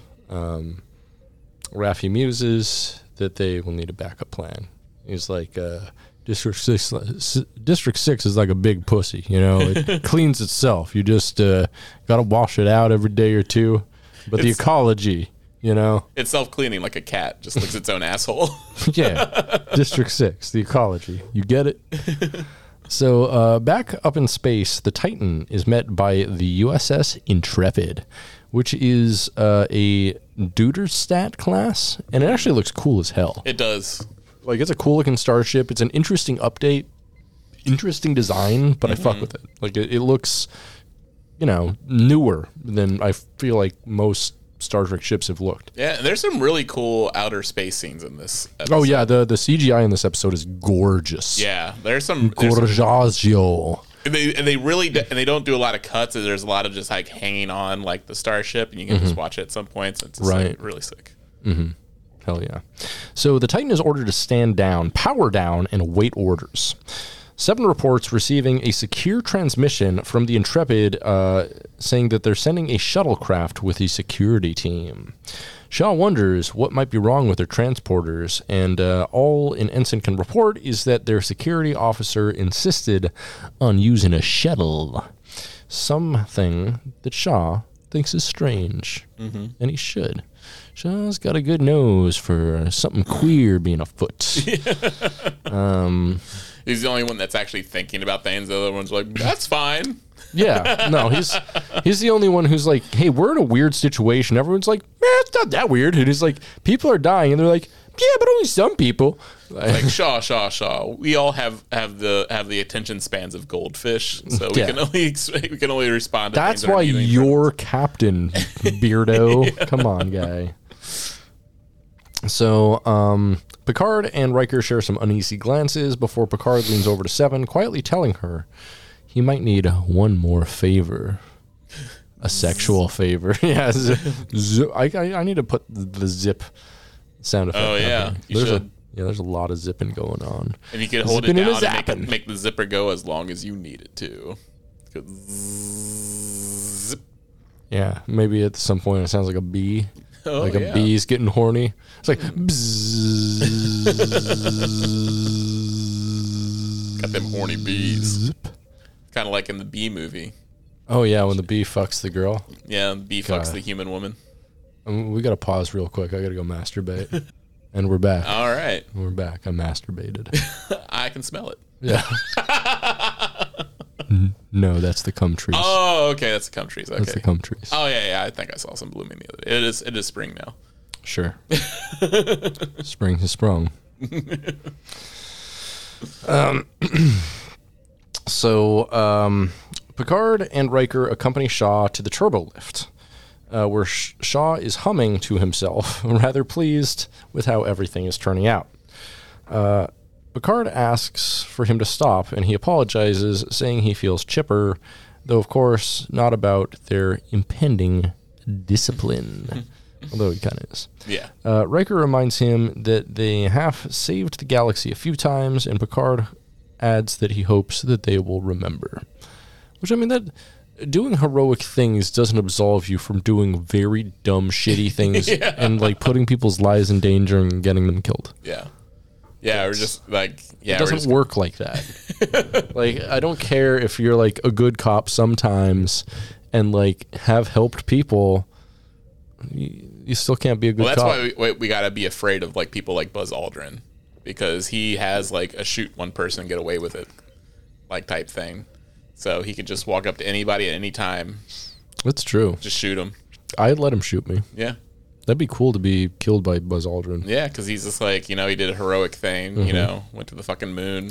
I mean, what what do you think is the low threshold for being able to shoot and kill someone? Because Buzz Aldrin obviously gets a pass. Yeah, I, I mean, there's like obviously like I don't think even any living president would get a pass, would Oh they? no, all all living living. They should be shot that, by be- Buzz, Buzz Aldrin. like, so if you would have parody, parody, parody. So if you want to sign our uh, our our petition to get Buzz Aldrin to uh, kill and shoot all of the living former presidents, including Jimmy Carter, go to change.org backslash Jimmy Carter must die Parody. This is a joke. in Minecraft. In Minecraft. If you want to Jane Fonda them, Sure. um, so, uh, Shaw thinks they might remember when they crashed the saucer section of the USS Enterprise D into a planet, or when someone, tilting his head towards Picard, violated the Prime Directive so they could snog a villager on Ba'ku, or when they nearly wiped out all of humanity with a time paradox in the Devron system. And then Shaw remarks something kind of brilliant. He says, uh, Picard and Riker have a real chicken and egg thing with like uh, big dangerous situations. yeah, Yeah, it's true. They they they be putting their dicks on the line a lot. they do be t- them dicks on the line. Yeah. I mean, and it is funny that they referenced uh, insurrection. It is. We love a re- an insurrection reference, don't we, folks? Yeah, maybe you think like most they would have just like swept that movie under the table. No, I I, But they I embraced it, which is it's very brave. you know I genuinely feel like one of the only things that like the producers make like the the writers watch is the movies. Mm. That's it. Because there's like so many movie references and a lot of stuff, and like lot of stuff just doesn't really have any show references, which is weird. Uh, I mean, there's some subtle ones like you know they had in the last episode they had. Oh no, in the, in this there's a lot of show oh, yeah. references, but I'm talking about you know Oh, yeah. Discovery, earlier Picard, stuff Oh, like yeah. that. Like it, it feels like a lot of newer Trek takes place in a universe in which all of the Star Trek f- films exist, but not all the shows. Yeah, So, but th- this has done a good job of actually like keeping show continuity, which I like. yeah, Yeah. yeah. It is uh, it does, I I feel it does do a good job. Like there is like at first like I thought the call like a lot of the callbacks, especially in the first episode, were a little too much. Yeah, they they can be too much here and there. And but I feel like now they've kind of slowed the pace and they're sprinkling them out a little. But Mm-hmm. also could have probably used like less direct references in this point when he was like saying I don't know. It just seems like it, he is just like reading the show notes. Right, right. they're yeah, they're just like going through like uh, the synopsises of like TNG episodes, and they're like, "Oh, that sounds like we could fit it in there." That's okay. Yeah, why not? Picard says, "Those were the days." Wistfully, Those were the days. no, I think the song goes Seems today. that on TV. Wait, no, shit. You you got it. Sorry, yeah, Yeah. You, you you knew where I was going with that one. Thank you. So those were the days, Picard says wistfully. As they round a corner, both Picard and Riker are shocked to see none other than Miss Ro Laren. Yeah, I didn't see this coming. Did you? No, like uh when it happened, I was I was taken aback. Like when he said Ro Laren, like what, what, what? So I feel like it, So it I, might think I, have was been. eat- I think I was eating something, and then like when they, they said it, I was like, what, what, what? Like it was it was incredible. I love I love love love love Ro Laren. we love a terrorist baddie.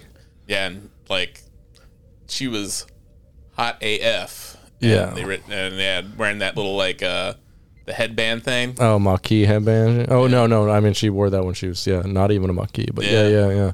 Yeah, No, she'd be looking fine. she'd be looking fine. Still be looking fine. No, yeah, she'd still be looking great, Yeah. being in her fifties or whatever. Yeah, I'm glad they brought her back. Like, uh, cause she, yeah, because I've seen her in a couple things since Mm-hmm. then. Like, she was in like that one, um, that one, uh, Mm-hmm. that one show that took place in Seattle about the, the was it the killing? I Not the think killing, I think that sounds right. The killing or the oh, the murdering. the murder. yeah, I can't remember the name of it. I was like, oh hey, because like she was like the mom of of someone that got murdered. I was like, hey, it's the it's Ro Laren. Cool. Yes, yeah, she's she's great. I love I love seeing I love seeing her. You know what I just found out the other day, Hmm. cruising around looking at stuff. Uh, Nicole de Boer, uh, who played fucking Ezri. um, yeah, uh, Ezri Dax. Uh, I didn't really know. I thought she didn't really do anything after DS9, Mm-hmm. but she was like a co-star of uh, that uh, the the Dead Zone show. It's Dead Zone? Oh yeah, Dead Zone. I never watched it. Yeah, me neither. But there's like seven seasons, and she's like in all of it. Holy shit! Yeah, I should go back and watch that. yeah I'll, I'll put it on my server. Yeah. But yeah, because she's a she's a cutie. Yeah, she rocks. She was in some random movie. Um, I watched. Are you sure it wasn't calculated? Can't be that random. Well, now I can't remember what it was, but she played a party girl, and I was just like, wait a minute. oh, the calculator. Yeah, I was just like, computer. No, I shouldn't say it because you're, you're you're you're Yeah, don't do don't don't say that word. I will say That word is that word is banned. pooter. Pooter. Enhance. Pooter, Hance. Enhance. Um, I'm like, oh, that's Ezri. so uh, the crazy thing about Ro, Lo, ah, Ro Laren here though is uh, she is back in uniform as a Starfleet commander, as Yeah. we see. And last we saw from her, she was still with the Maquis. Mm-hmm. And uh, you know she had uh, abandoned Starfleet because Starfleet was wrong in the Maquis situation. Yeah. So Ro glances at them for a moment before turning to Shaw, formally asking permission to come aboard. And Shaw grants her permission. Meanwhile, Seven runs into Jack in a corridor and takes him by the arm. Saying she was taking him somewhere they could not find him. Ro informs Picard and Riker that Starfleet was requesting them to submit for questioning, and that anything they say can be used against them if charges are brought.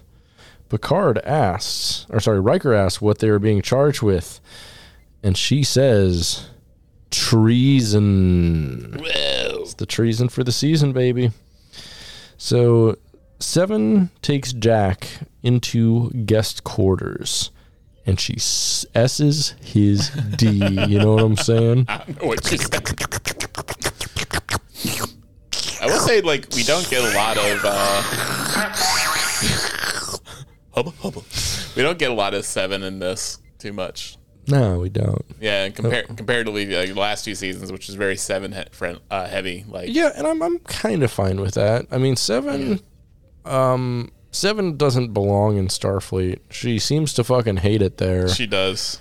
like you know and she's also i think she's still like dealing a lot with with stuff you know like Yeah. she's still dealing with like the fact that she used to be a borg but she still identifies with borg but now she's in an organization who's like on site with the borg Yeah, openly antagonistic with the Borg. yeah she's working for a captain who obviously doesn't want her there and like it seems like someone just placed her there Yeah, and you think like you know, don't the captains have a lot of like say who com- who becomes their second in command? literally yeah i mean i'm pretty sure they always have saying that like Yeah. Mm-hmm. janeway chose hers um except except i think the only place it didn't really happen is on ds9 Yeah. Mm-hmm. because it was a political thing where the bajorans were sharing control of the station and Yeah. so kira was like you know inserted in that position but Yeah, yeah, I don't know. Uh, I yeah, I think they do because like uh, on Encounter at Farpoint, um, Picard makes it clear that he chose Riker He's like, yeah, he had the, the best dick Yeah. of any of the uh, the commanders. So. And and that the, and the fact that they had like two set, two different commanding styles and that he that he really needed to make up for his for for his deficiencies and stuff. no, no, no. It was it was two things. It was he's good with kids and he has a really nice dick. Ah, that's it. No, he makes it very clear. Yeah, he's just like I, At least in, I saw your dog in your in your in your in your dossier. in, in DC Fontana's original script, at least, uh, Gene wiped out some of it, which is weird because Gene's a weird horn dog, and you figure you'd really be into that. But like in the original script, there's 11 pages about uh, the shape of Riker's dog. There's actually like some graph gra- uh, some graphic like drawings like some like from different angles and Storyboard, Storyboard. storyboards of his dog. so yeah some like technical drawings so you get to see what it looks like from above from the side and from from, from, from, straight on. inside this foreskin. Yeah, with with very very specific dimensions and everything else, and you know, flaccid, erect, we got it all there. And he's just like, "Yes, that's a very good dong, Commander Riker. You'll do good on this ship." Welcome aboard. Come. I hope you don't. I hope you don't mind, but I've taken the liberty of of replicating uh, a facsimile of your penis. I've now ca- I proudly put it on my desk. Gold plated platinum. Have you ever seen it before? Have you ever seen it? Go on, touch it. I mean, I'm sure you have before, but not this. Ah. I've put it in my mouth once or twice. Tastes weird. Maybe I could try the original article. But before that, you have to separate the sausage section. Se- se- separate the sausage section from the balls. Got to separate the sausage section from, from the balls. from the balls. I don't want your balls in my mouth, Commander. And you have to do it manually. Very well, Captain Picard. I will prove it to you. Hell yeah. This is a series we all want. just, just like a full two parter of fucking Picard stuck in Riker's dick. Let's make that script and submit it. Oh, we're getting the Goodfellas ending. the Goodfellas ending again. Just we see a fish on the wall. Just yeah, just shoot us in the back of the head. Please. Yeah. Mm. So, Seven takes Jack into guest quarters, sucks his dick, holds him down, puts a gun to his head, sucks his dick. When he protests that he could handle himself, she replies that his father asked her to hide him. It's weird that everyone's just referring to him as to Picard as Jack's father, even though they just kind of like met. Yeah, she like, could say like Picard, because that's probably how he still knows the guy. He Yeah. doesn't. He probably he's not like, "Hey, Dad." He's like, "Ah, Jean-Luc, hello." he's been his dad for all of like five minutes. right. It's like it's a it's a weird thing to it's a weird thing to say. Yeah. So Seven hands uh, Jack a duffel bag. He looks inside and he immediately refuses. But Seven Seven tells him it would be better for him to hide in plain sight when the security officers come searching. What's in the duffel bag? Eight heads. Hey, it's a duffel bag. Great. wow, I haven't thought about that movie in a um, since I downloaded it like three years ago. Yeah, good point. A lot different than I remembered. I tried watching it re- semi recently. I was like, oh, this is somehow not the movie I had. I re- I remember it being. Let me tell you, uh, you don't want to get one hit from a duffel bag. that zipper hurts, baby. Oh, it hurt. Yeah, it hurt. It chafes.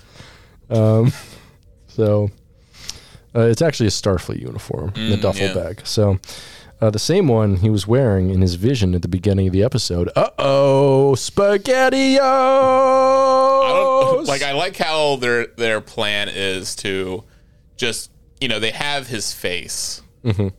Oh, but they won't recognize you with this uniform on, yeah, and it's like it's like why not just hide him in a Jefferies tube? yeah. Instead, they're like, they're like, uh, no, you can hide in plain sight. I mean, there's plenty of other 23 year old men who look like they're in their mid 30s on this show. Bunch of them. So many. All of them have British accents too. Yeah, and like that's the thing they they've demonstrated how easy it is to also change up change your appearance in this and and Star and Star and Star Trek before. Mm-hmm. Yeah. like you know if we've had you know them Do Klingon undercover stuff. yeah Klingon undercover stuff. Oh, we love the O'Brien Klingon undercover Yeah, yeah, O'Brien Klingon undercover. Oh. Like so, they couldn't even give him a f- fucking fake mustache and a nose. Like just like make him looks like like just give him like a very comical Italian mustache. I mean, the, the problem is they've done that before and it sucks. Remember the, the episode of Picard where he wore an eye patch and shit? That was yeah, that was the worst episode. I for me personally, I thought I was.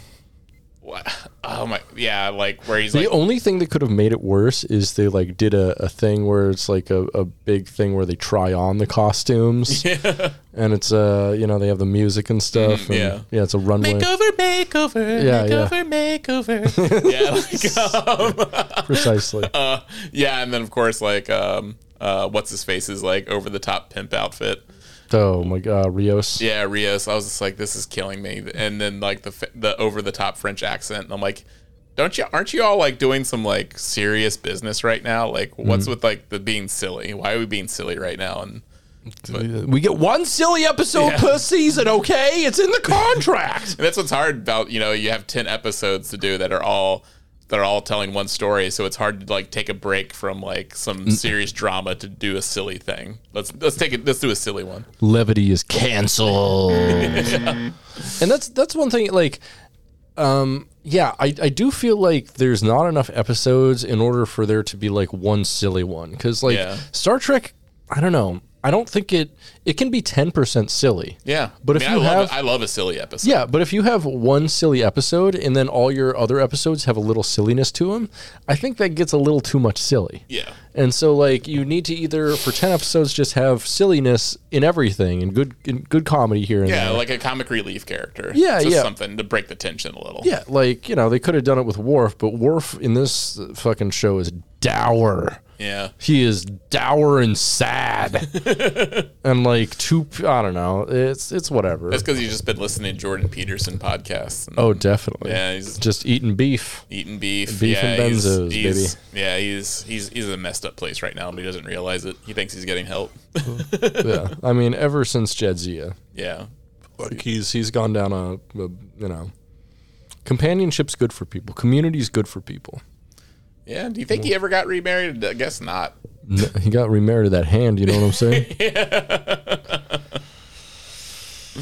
so in sickbay, uh, Dr. Beverly Crusher and Dr. Oak condur- conduct, conduct the autopsy on the dead changeling, still in the form of Ensign LaForge.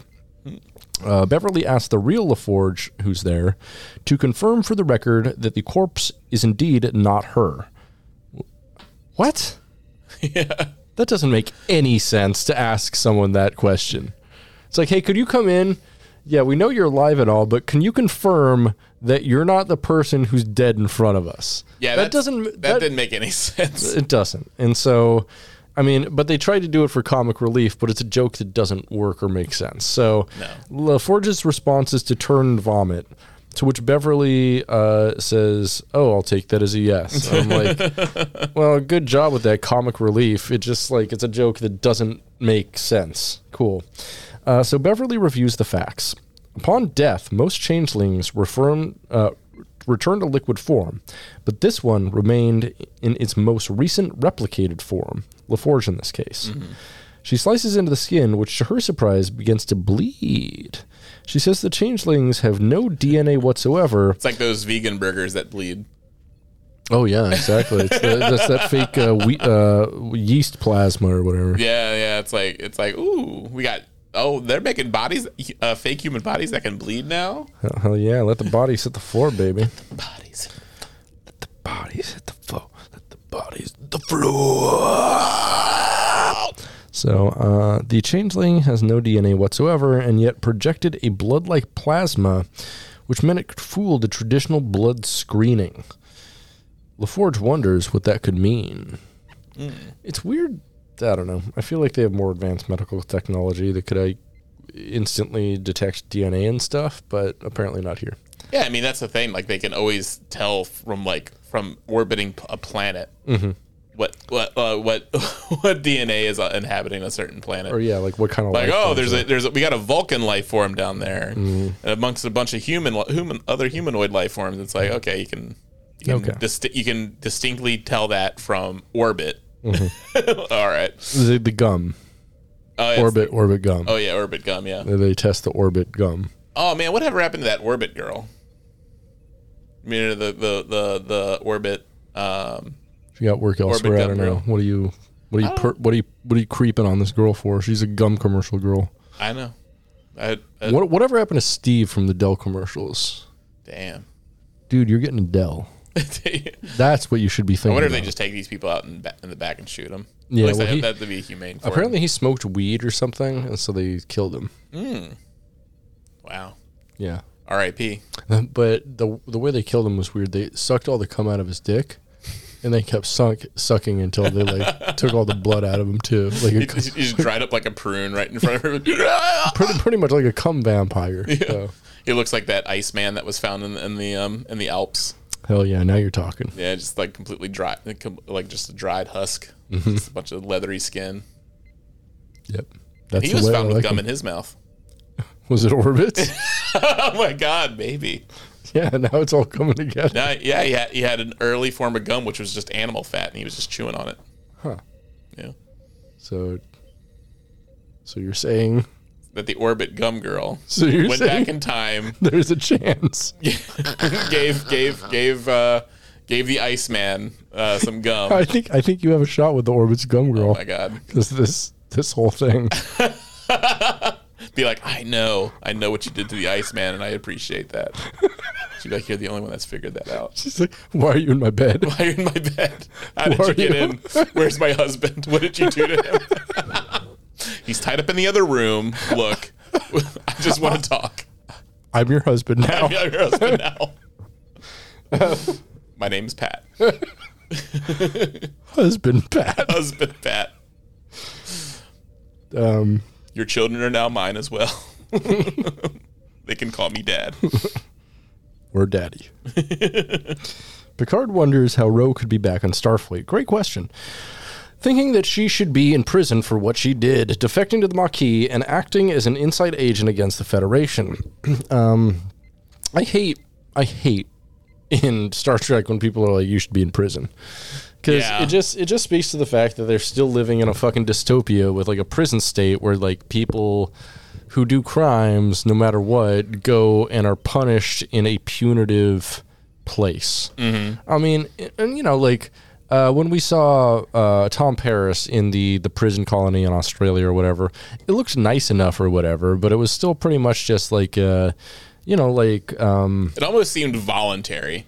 Almost because like it was because it was open air like like it seemed like if anybody really wanted to they could just teleport him out at any time I don't know about that though, because like he was only allowed to leave to go into Starfleet. yeah but i Right? feel I, I do but i do feel it was probably kind of an honor system type thing But but that that's the thing too is like apparently the only reason like you're allowed to leave if you serve the military, mm. which we see through Tom Paris, we see through Ro Laren now, oh yeah. And so like that that to me is like I mean that that's the same as like making prisoners work jobs.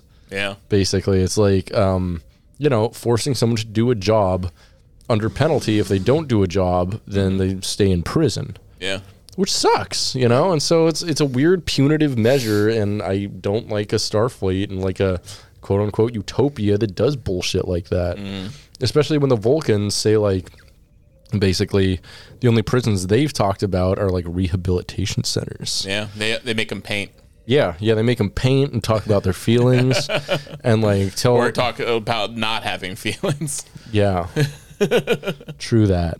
you have to paint out your not feelings Yeah, just draw lines. ah You you, ever seen Rothko do that? you drew a graph you, you're now out of prison Oh, you're making pop art like Shepard Fairey. Okay, well, you're fully healed. You have no emotions whatsoever. Well done. Hmm, I see a single tear running down your cheek, painting this picture of a dog. Solitary confinement. Take away his bread. Shoot him in the back of the head. There's no his dog. his dog. Burn the painting. And the dog. Dog. uh, so, um, Riker points out that it has been 30 years since, uh, the, and since then, the Mo- Maquis became no longer an enemy. I'd like to know the backstory to this, and I think they need a, like a full Andor type series just exploring the Maquis. yeah, that would be awesome. That'd be so cool. Um, here's my thing though. Maybe, maybe just you know, bear with me here. Maybe you don't let someone formerly labeled as a terrorist into your counterterrorism intelligence unit. Perhaps. It's it just just It's kind of like I guess the same way the United States military hired all the hackers. oh, or Operation Paperclip. Yeah, or Operation And then we just filled our entire military with Nazis. Yeah. Uh, yeah, so it's a it's it's a it's standard operating procedure. Yeah, like I, don't- I don't know. Like it seems like Starfleet intelligence so far this season has comprised of a Klingon who wasn't in Starfleet, a stalker with addiction problems, and now somebody who uh, spent time in prison for terrorism. Which I'm like, I don't know. It doesn't seem like they're working with the A team here. I'm just saying, it's like it's weird that they don't have like any, you know, like lifelong intelligence officers or anything. That's probably because they destroyed Yale. Oh, probably. I'm sure Yale probably no longer exists. They probably well, in a nuked it from- utopia, we can't have Yale. yeah, they nuked it from orbit, so we know- we have no more like you know like Every utopia has to have Yale, so of course it's logical. because the, there's no there's no inbred um, uh, high society freaks getting into Hmm. uh, the highest into uh, these uh, government into these positions. Well, yeah. So Picard is not convinced, saying that she was sworn to protect the Federation from terrorists, but instead she became one, and points out that the last time Riker had seen her, she had pulled a phaser on him. Everyone's always pulling phasers on each other in the show. I know. I feel like I do feel like phasers were used.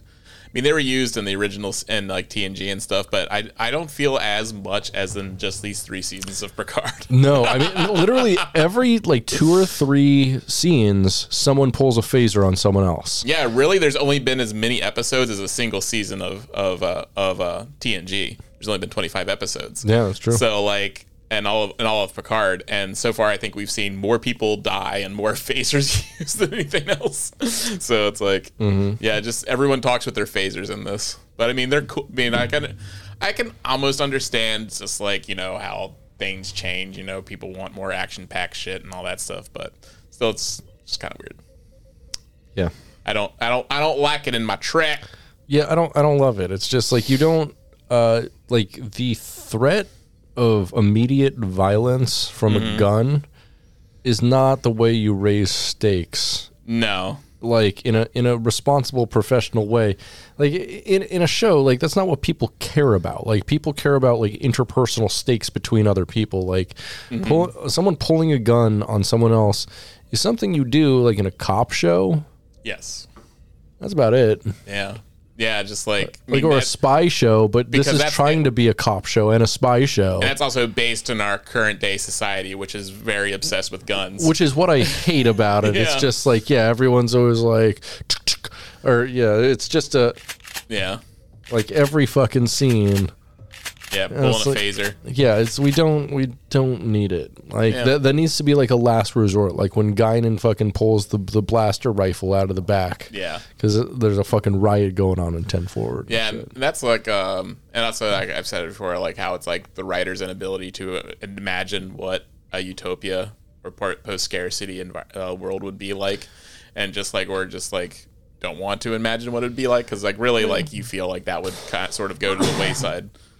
It's Like- what happens when people with like neoliberal values and people like, you know, who have I mean, probably, you know, graduated from an Ivy League school and got a cush writing job through a bunch of connections and privilege. Like, you know, it's what happens when they write shit is they have an inability to see problems beyond like our modern day and like solutions to things we haven't even thought about yet. Yeah.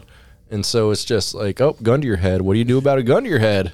Let's see how do how do cops solve all their problems? Oh yeah, they put a they pull a gun on people because then they don't try to de-escalate a situation. They pull a gun and Right. and then like and enforce people into uh, to uh, do what they say, and it's just like, or just shoot. And Mm-hmm.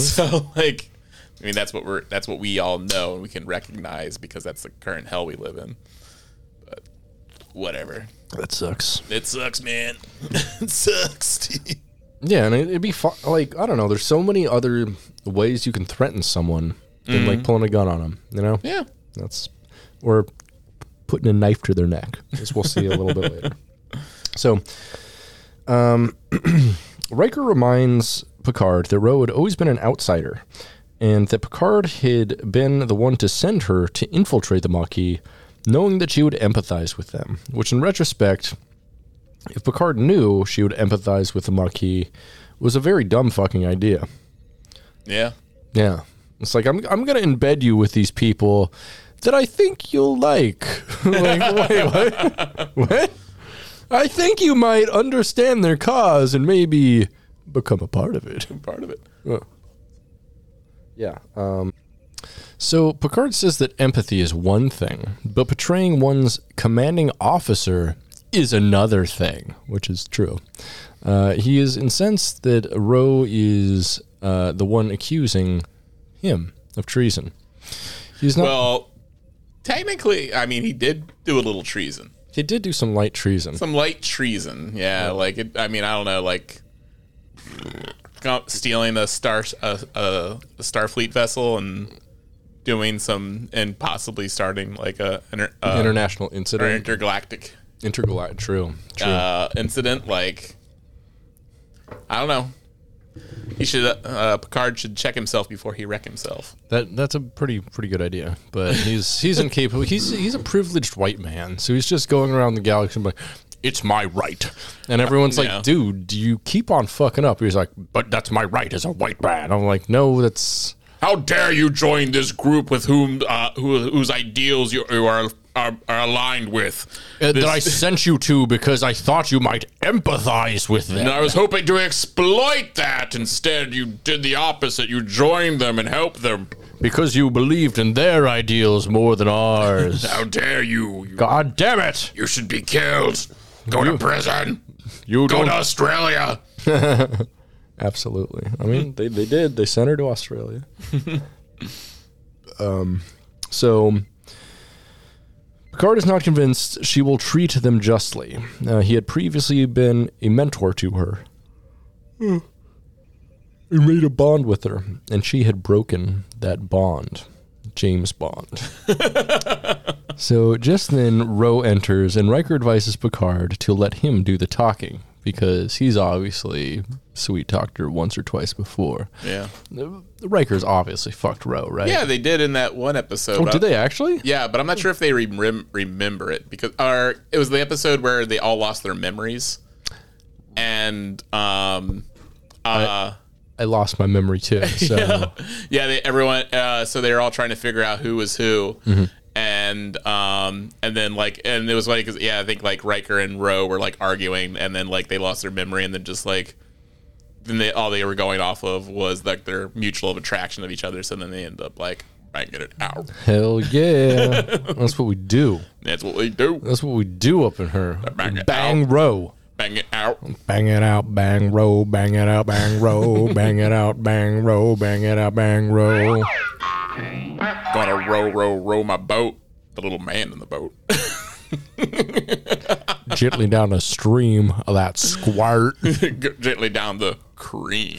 oh, gen- bro. Because Rose on the cream team. Yeah, yeah, sure. I don't know. I think that I think that'd be squirting and creaming. Hmm. I think We she. don't we don't really know the Bajoran biology yet, so yeah, I think she'd be. I think she'd be cream team. It then, could be squi- it could be squirting cream. or, or it's like it's like a Barbasol shaving cream bottle with the ridges on the cap, like the bottle. Yeah, Yeah, yeah, just aerosol powered. Bajoran pussy is the reason for global warming. um.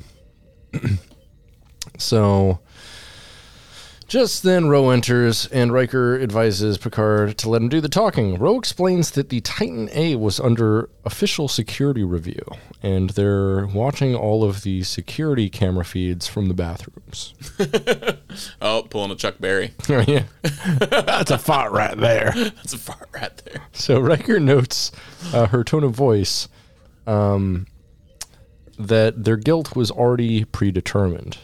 Ro replies that their cooperation will, bear weight on their sentence. She elects to begin with Picard and has the security officers uh, the security officers escort Riker out.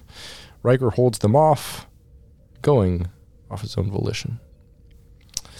So Picard questions how a lieutenant who betrayed Starfleet and her commanding officer got reinstated, but Ro ignores this, beginning her official questioning on Picard's deception to get on board the Titan.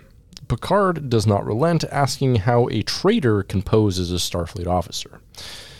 I mean, she's an official. Like, why are you going so hard here, man? Like, I mean, you're you're dead to rights. Like, no matter, or do you want like an even worse interrogator, Picard? like, no matter who interrogates you, like, you're not gonna like it, buddy. Yeah, I'm Not gonna like it. and they are trying to trying to change the subject as much as they can, which is Yeah, funny. just be glad that you got your mentor and not another one of the people you traumatized during the Battle of Wolf 359, Yeah. Picard. Because you could just as easily get like uh, someone working for Starfleet Intelligence investigating this who's like Captain Shaw and has had quite enough of your bullshit. Come, comes in in the pike chair. the interrogation is like.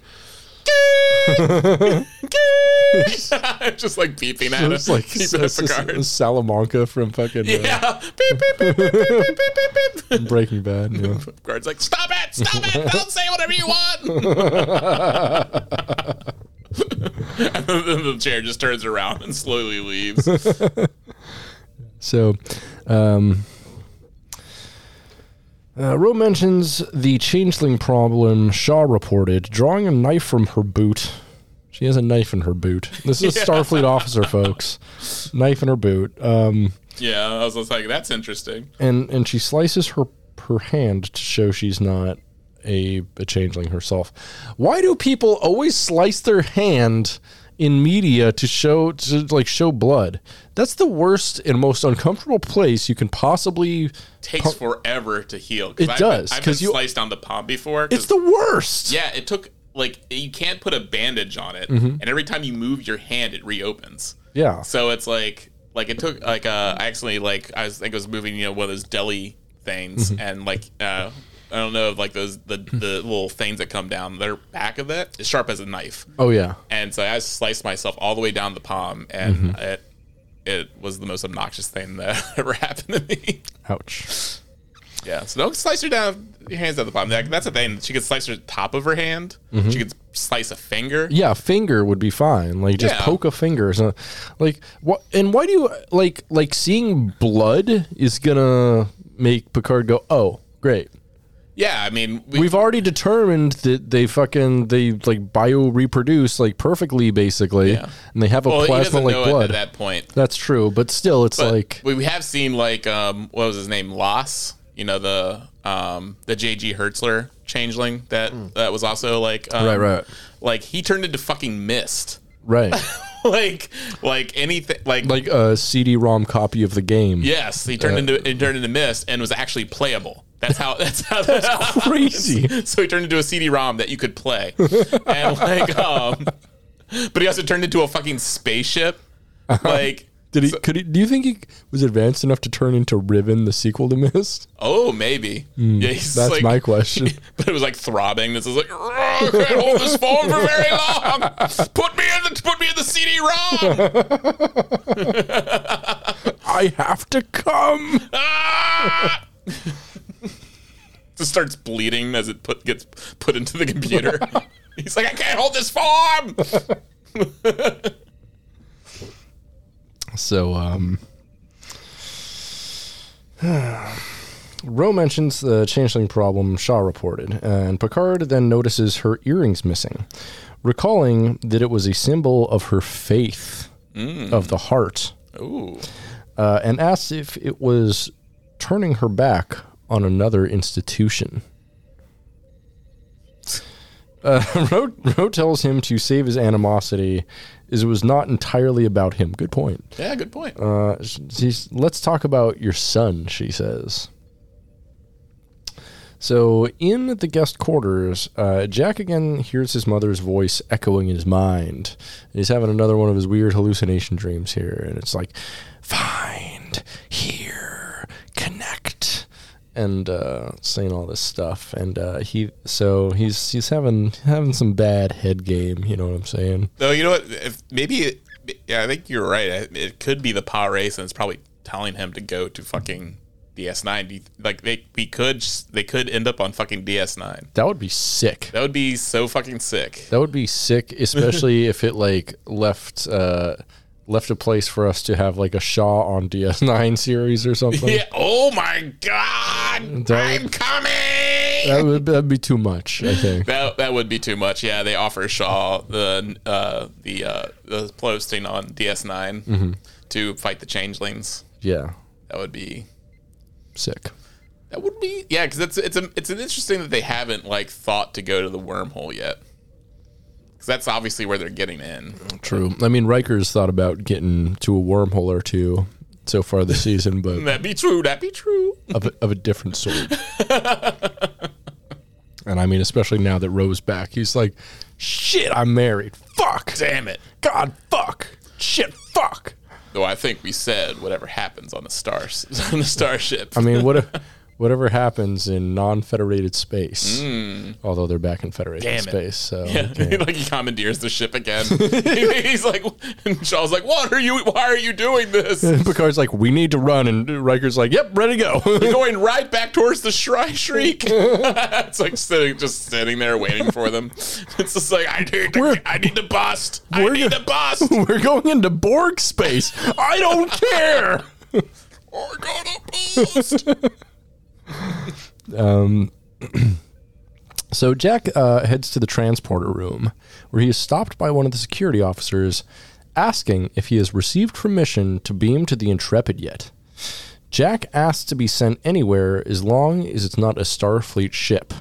And the guy's like, "What?" uh, so when he's denied, he's uh, he draws a phaser and shoots the guy, just fucking murks him right there, or so he thinks. Oh, in actuality, he's just standing right there staring. And the guy's like, uh, Are you all right? Shaken, Jack quietly leaves.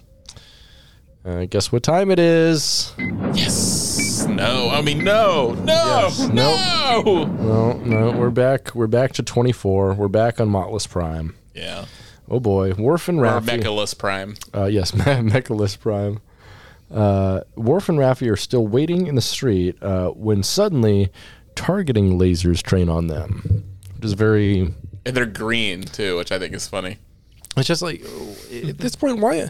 I mean, we could have like you know guns that have like you know bullets that shoot themselves, aim themselves, like auto fo- auto aim shit like that. Like, Yeah.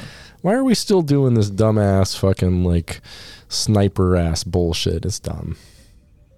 Uh, for for aesthetics, because that's what people Hate see. it. Uh, yeah, I hate that. So, uh, several armed individuals hold their weapons on Raffi and Worf as we meet. J. cringe. Uh, a Vulcan with a Vulcan um, ID, IC, infinite diversity, infinite combinations pendant around his neck. So it's clear that he's like he believes in the Vulcan religion, but he's still a criminal, which I don't think we've really seen before. Yeah. Like all the Vulcan criminals are people basically who have like rejected IDIC and that whole way of thinking. So Yeah, like, and at first, yeah, because at first I thought he was a Romulan because it didn't make sense, it doesn't. like at all. Like even the justifications he gives makes no sense. No, th- they make it much worse. So he tells them that a Vulcan master had once taught him that pride inevitably led to downfall, and yet here they were. Sneed's death had showed him that pride also led to traps, but patience led to rewards. Mm. Worf tells him that they have the upper hand and orders them to yield all of their weapons to them. Cringe suddenly draws a phaser and shoots Raffi killing her. Thank God. Putting her out of our misery. Yeah, suddenly a rainbow appears, the sun rises. So Rudden, uh, Raffi just dematerializes, and a mobile emitter falls to the ground. Cringe asks if they thought he wouldn't recognize a mobile emitter. He looks directly up into the real Raffi's gun sights, who were trained on him from a window above. Just as one of his men comes up from behind her with a gun to her head. Once again, more guns to the head, more gun pointing, all gun pointing. This All is a big gun pointing episode. the way of the garden, the Mm-hmm. law of the garden. So, um, I I don't know how I feel about this because at least with like the doctor and his EMH, bullets and phasers could like go right through him. He could absorb them. I think he shot the actual emitter. That's why it fell. Oh, I see. Yeah. That was a very good shot. He's a Vulcan, so he has the But he's a dumb Vulcan. he is a dumb Vulcan, Which we- is- yeah. I, I think like it's funny because like he is he is very dumb because just he he pretty much folds under like the slightest questioning. He does. he's just like it just seems like he's a criminal because no one's ever actually really pressed him on anything. I think he's a criminal because everyone in M'Talas Prime is a criminal. That's Yeah. just like it's the crime planet. Yeah, and he's just like, oh yeah, I've never actually thought about anything for more than five seconds. So Yeah. I just really like this pendant. It's pretty cool. yeah. yeah, Vulcan for life, baby. You know what I'm saying? Um, so IDIC, YOLO, you know what I'm saying? Also, it- it's interesting that he has a very noticeable facial scar, Mm-hmm. and I feel like scars are something that aren't really necessary. Like, No. because I mean, they uh, they obviously have like ways of getting rid of scars. That's very true, but he, he likes the symbology of it. He likes Mm. the symbology that he's a bad fighter and gets cut easily. Yeah, You know, people like to see that. that's true. It's intimidating when someone knows they can stab your face pretty easy. Yeah, Love that. So back on the Titan, the autopsy on the dead changeling continues. Uh, Beverly has determined that the changeling has somehow managed to completely replicate internal organs, um, even ones that the original person doesn't have, noting that Ensign LaForge has fully functioning testicles. Five of them. oh shit! Yeah. Each one a different flavor. Yeah. What's this one? Bubblegum? Hmm. Crazy. so, no, I made that up. I made that up for my my fanfic. So uh, Beverly has determined that the changeling has somehow managed to completely replicate internal organs, which only revert to its uh, natural liquid state under intense dissection. And the, the effects for this were is actually really cool. Yeah, it, it, I did think it was funny they were just cutting into her and or the changeling's internal organs Mm-hmm. like it was like steak. Yeah. They're just going, woo, and see, it falls apart. And then eventually it's just like, just taking knives to it. And just like, Mm. So Oak wonders if this is some kind of new species, but Beverly doesn't think so. She's like, "It's evolution," um, which means also, founders have been around for, millions of years. yeah, like they just now thought about uh, replicating the internal organs as well. I mean, so, mm, yeah. so I mean, so my thought of it is like they spent so much time like building other worlds and like building other species to do their bidding and do certain things Oh, for yeah. them to where they like they basically only did stuff to control those beings Yeah. and they never had a need to really go out and fight a war for themselves Mm. whereas now this rogue faction is like all pissed that like you know the great link lost the war for them so now they're trying something new so i, I kind of get this i kind of get the rogue faction i think is a pretty good way to like you know kind of just paint over all all that Yeah, lore I mean that's what I was saying. Yeah, because this, this like we've seen multiple changelings, which, which like in even in, even in DS9, you know, and the changelings were like the main main antagonist. We saw Yeah. very few. We saw a few, very few individual changelings. Yeah we i mean only like five actors maybe ever played changelings Yeah, like there's not many at all yeah, and, here we have we you know we had the one that Worf killed, the one that they killed on the ship, like the one that's possibly Vadic's hand. it's like there, and then like So, so Terry. Matalas actually online uh, cleared that up. So he said Vadic is a changeling. Vadic is a changeling. Vadic is a changeling, and basically that's the way they communicate with the Great Link thing that they're a part Mm. of, or the the rogue. Oh, okay, so like that that skull thing that was speaking was just like That's the some- Great Link. Yeah, it's some technology that they have that Mm. she has to talk with her handlers, basically, Okay. Ch- Chelsea handlers. That is. Chelsea handlers. And I mean, it kind of the, that face kind of looks like Chelsea Handler to be. It fair. does, yeah. So, Yep, Chelsea Handler uh, talking to um to Little Nicky, played by by uh by Adam Adam, Sandler. Sandler. Yeah. So you could call call you could call that her Sandler. Nah, you're gonna have to explain that one to me. You know, handler. Oh, Sandler. Yeah, instead of it instead of her handler. You should her, have said uh, her Chelsea Sandler Oh, Chelsea Sandler. Yeah, it's her, that's her Sandler. Or her Adam Handler. Adam Handler. That's pretty good. Do you think that that's what happens when you get jerked off by uh, Adam Sandler in a some like New New New Jersey beach When they're when they're like they're like we need permission to go to Daystrom Inst- Institute and on, and then like just like on on the text appears it goes sloppy Joe sloppy sloppy, Joe lunch la- lunch lady land. lunch lady. See that hole that hole that hole is your home ball go to your home You eat shit for breakfast. you eat pieces of shit for breakfast. price is wrong bobby boy yeah So.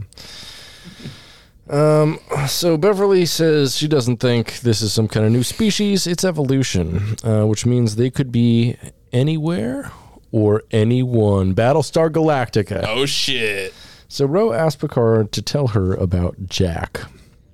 Picard says, "I don't know Jack."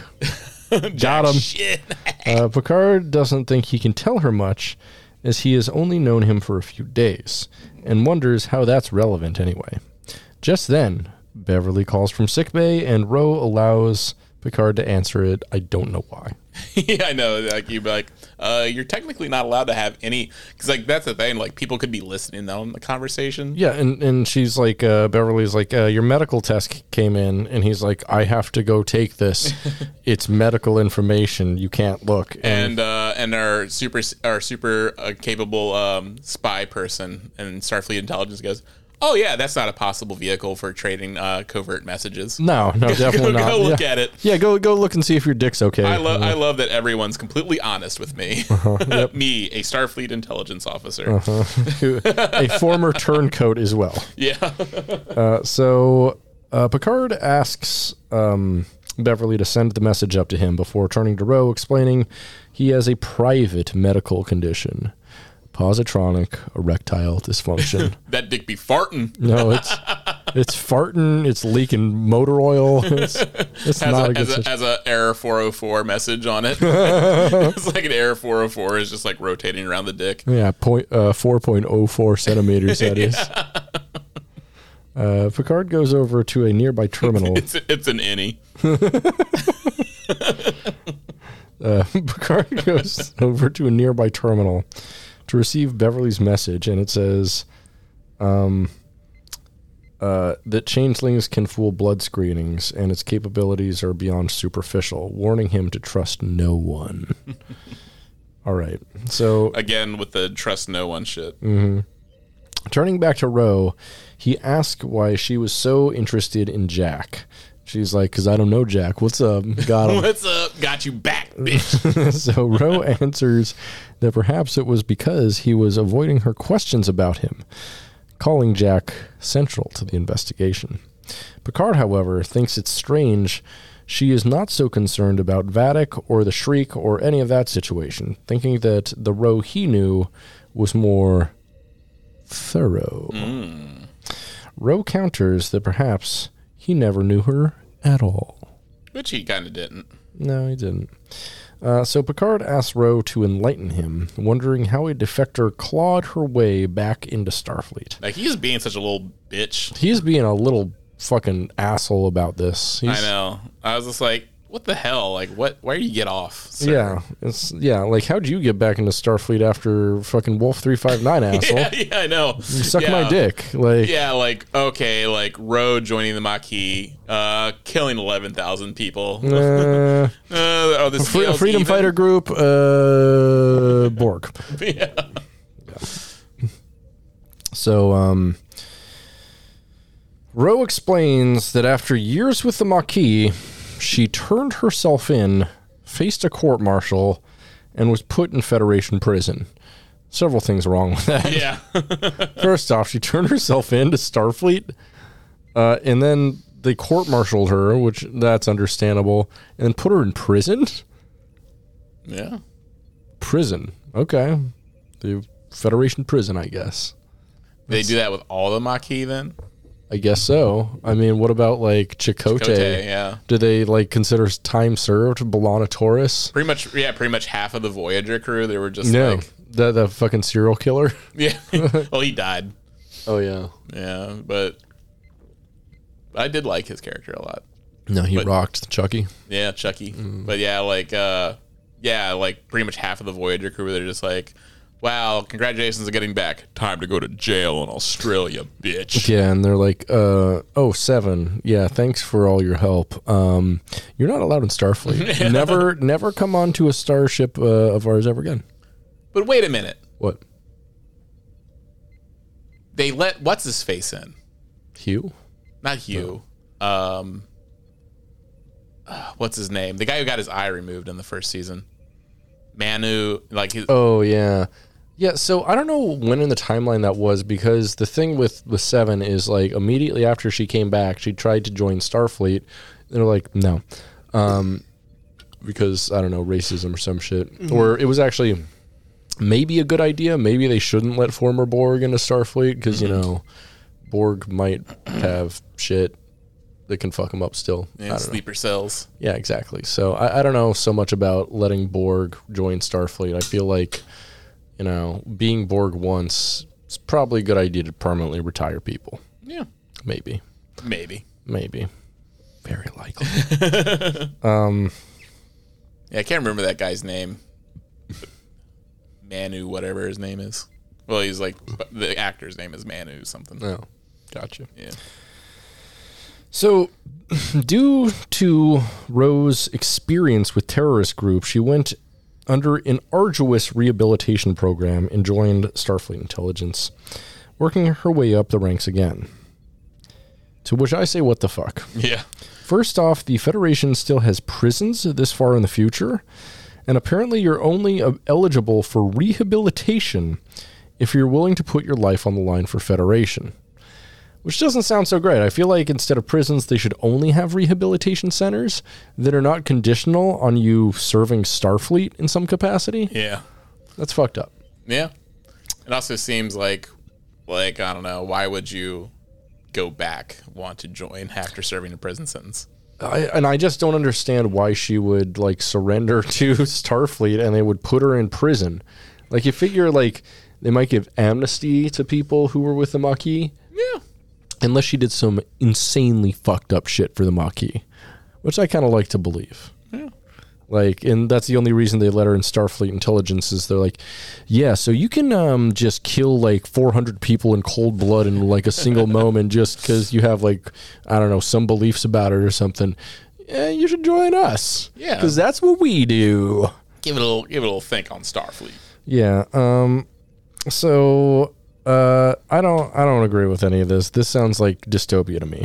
Um. It just felt like a like, also just felt like a hurried way of like they were just like, all right, uh, what characters we have to bring back for a short cameo, and they're just like, Right. Ro Laren, yeah, let's do that, and they're just like, oh, we got to write in how she was able to get to this rank real quick. Yeah, it's kind of weird. So, Yeah. um, I am glad to see Ro Laren. I love I love Ro Laren. Me too, but you know, and I love, I love and believe in rehabilitation and mm-hmm. second chances and shit. But Starfleet must be absolutely fucking desperate for people if they really have no concerns about hiring people who have very recently worked for the enemy, like Ro Laren, Chakotay, Seven of Nine, B'Elanna Torres, Picard, Ash Tyler, Odo, Mir Georgiou. I mean, like it's like Starfleet is just like, yeah, we don't we don't really care for you where, where you come from, and we we especially don't care if you like uh, were working for the enemy very recently. But it's all conditional, and it's all like so much in the air, and it's it's not consistent either. Like if anyone should have been let into Starfleet immediately, it's Seven of Nine after Yeah. she returned with a Voyager. Oh, absolutely. Like she proved herself to be like part of Starfleet, but instead they they're like no. So she goes to work for the Fenris Rangers and shit for Yeah. years. It sucks. It's a stupid stupid thing. and then decides to join Starfleet, but eh. Yeah, like 20 years later, they're like, oh no, we're fine now. Mm-hmm. You know, even though we just banned all synthetic forms of life, um, you know, we're gonna let you into Starfleet because we like what you did there that one year. yeah, it's pretty okay. Yeah, you helped save the universe twice with Picard for some reason. Come on back. So, uh, Picard dismisses uh, this as mere facts, asking how she could become an enemy and betray her honor. My honor, she asks? Or do you mean Starfleet's? She dismisses the idea of blind faith in any institution uh, making one honorable before asking what he knew about the changeling on board. Uh, Picard tells her he knows nothing and that it's dead. She then asks to see the remains. Uh, as the security officers search the ship for Jack Crusher, Picard leads Ro to sickbay, telling her that they should be alerted of their arrival. But Ro suddenly pulls a phaser on him. Uh oh, more phaser pulling. Hells yeah. Oh boy, that great tension building. Who cares? uh, telling Picard that there's a change of plans and to step into the holodeck. Uh, she is gonna suck his dick with a phaser to his head. How do you feel about that? I'm all right with it. Yeah. I mean, it's it's difficult to suck someone's dick with a gun to their head. Yeah. You know, the, the just the, the body placement and everything. Be Oh. easier if she just stuck it up his butthole. That's what I'm saying. Yeah. All right. But I mean, the, the the chance of misfire there is pretty high. you know? Oh yeah. Go through and hit her herself in the head. Yeah. head, head of the clit. Hells yeah.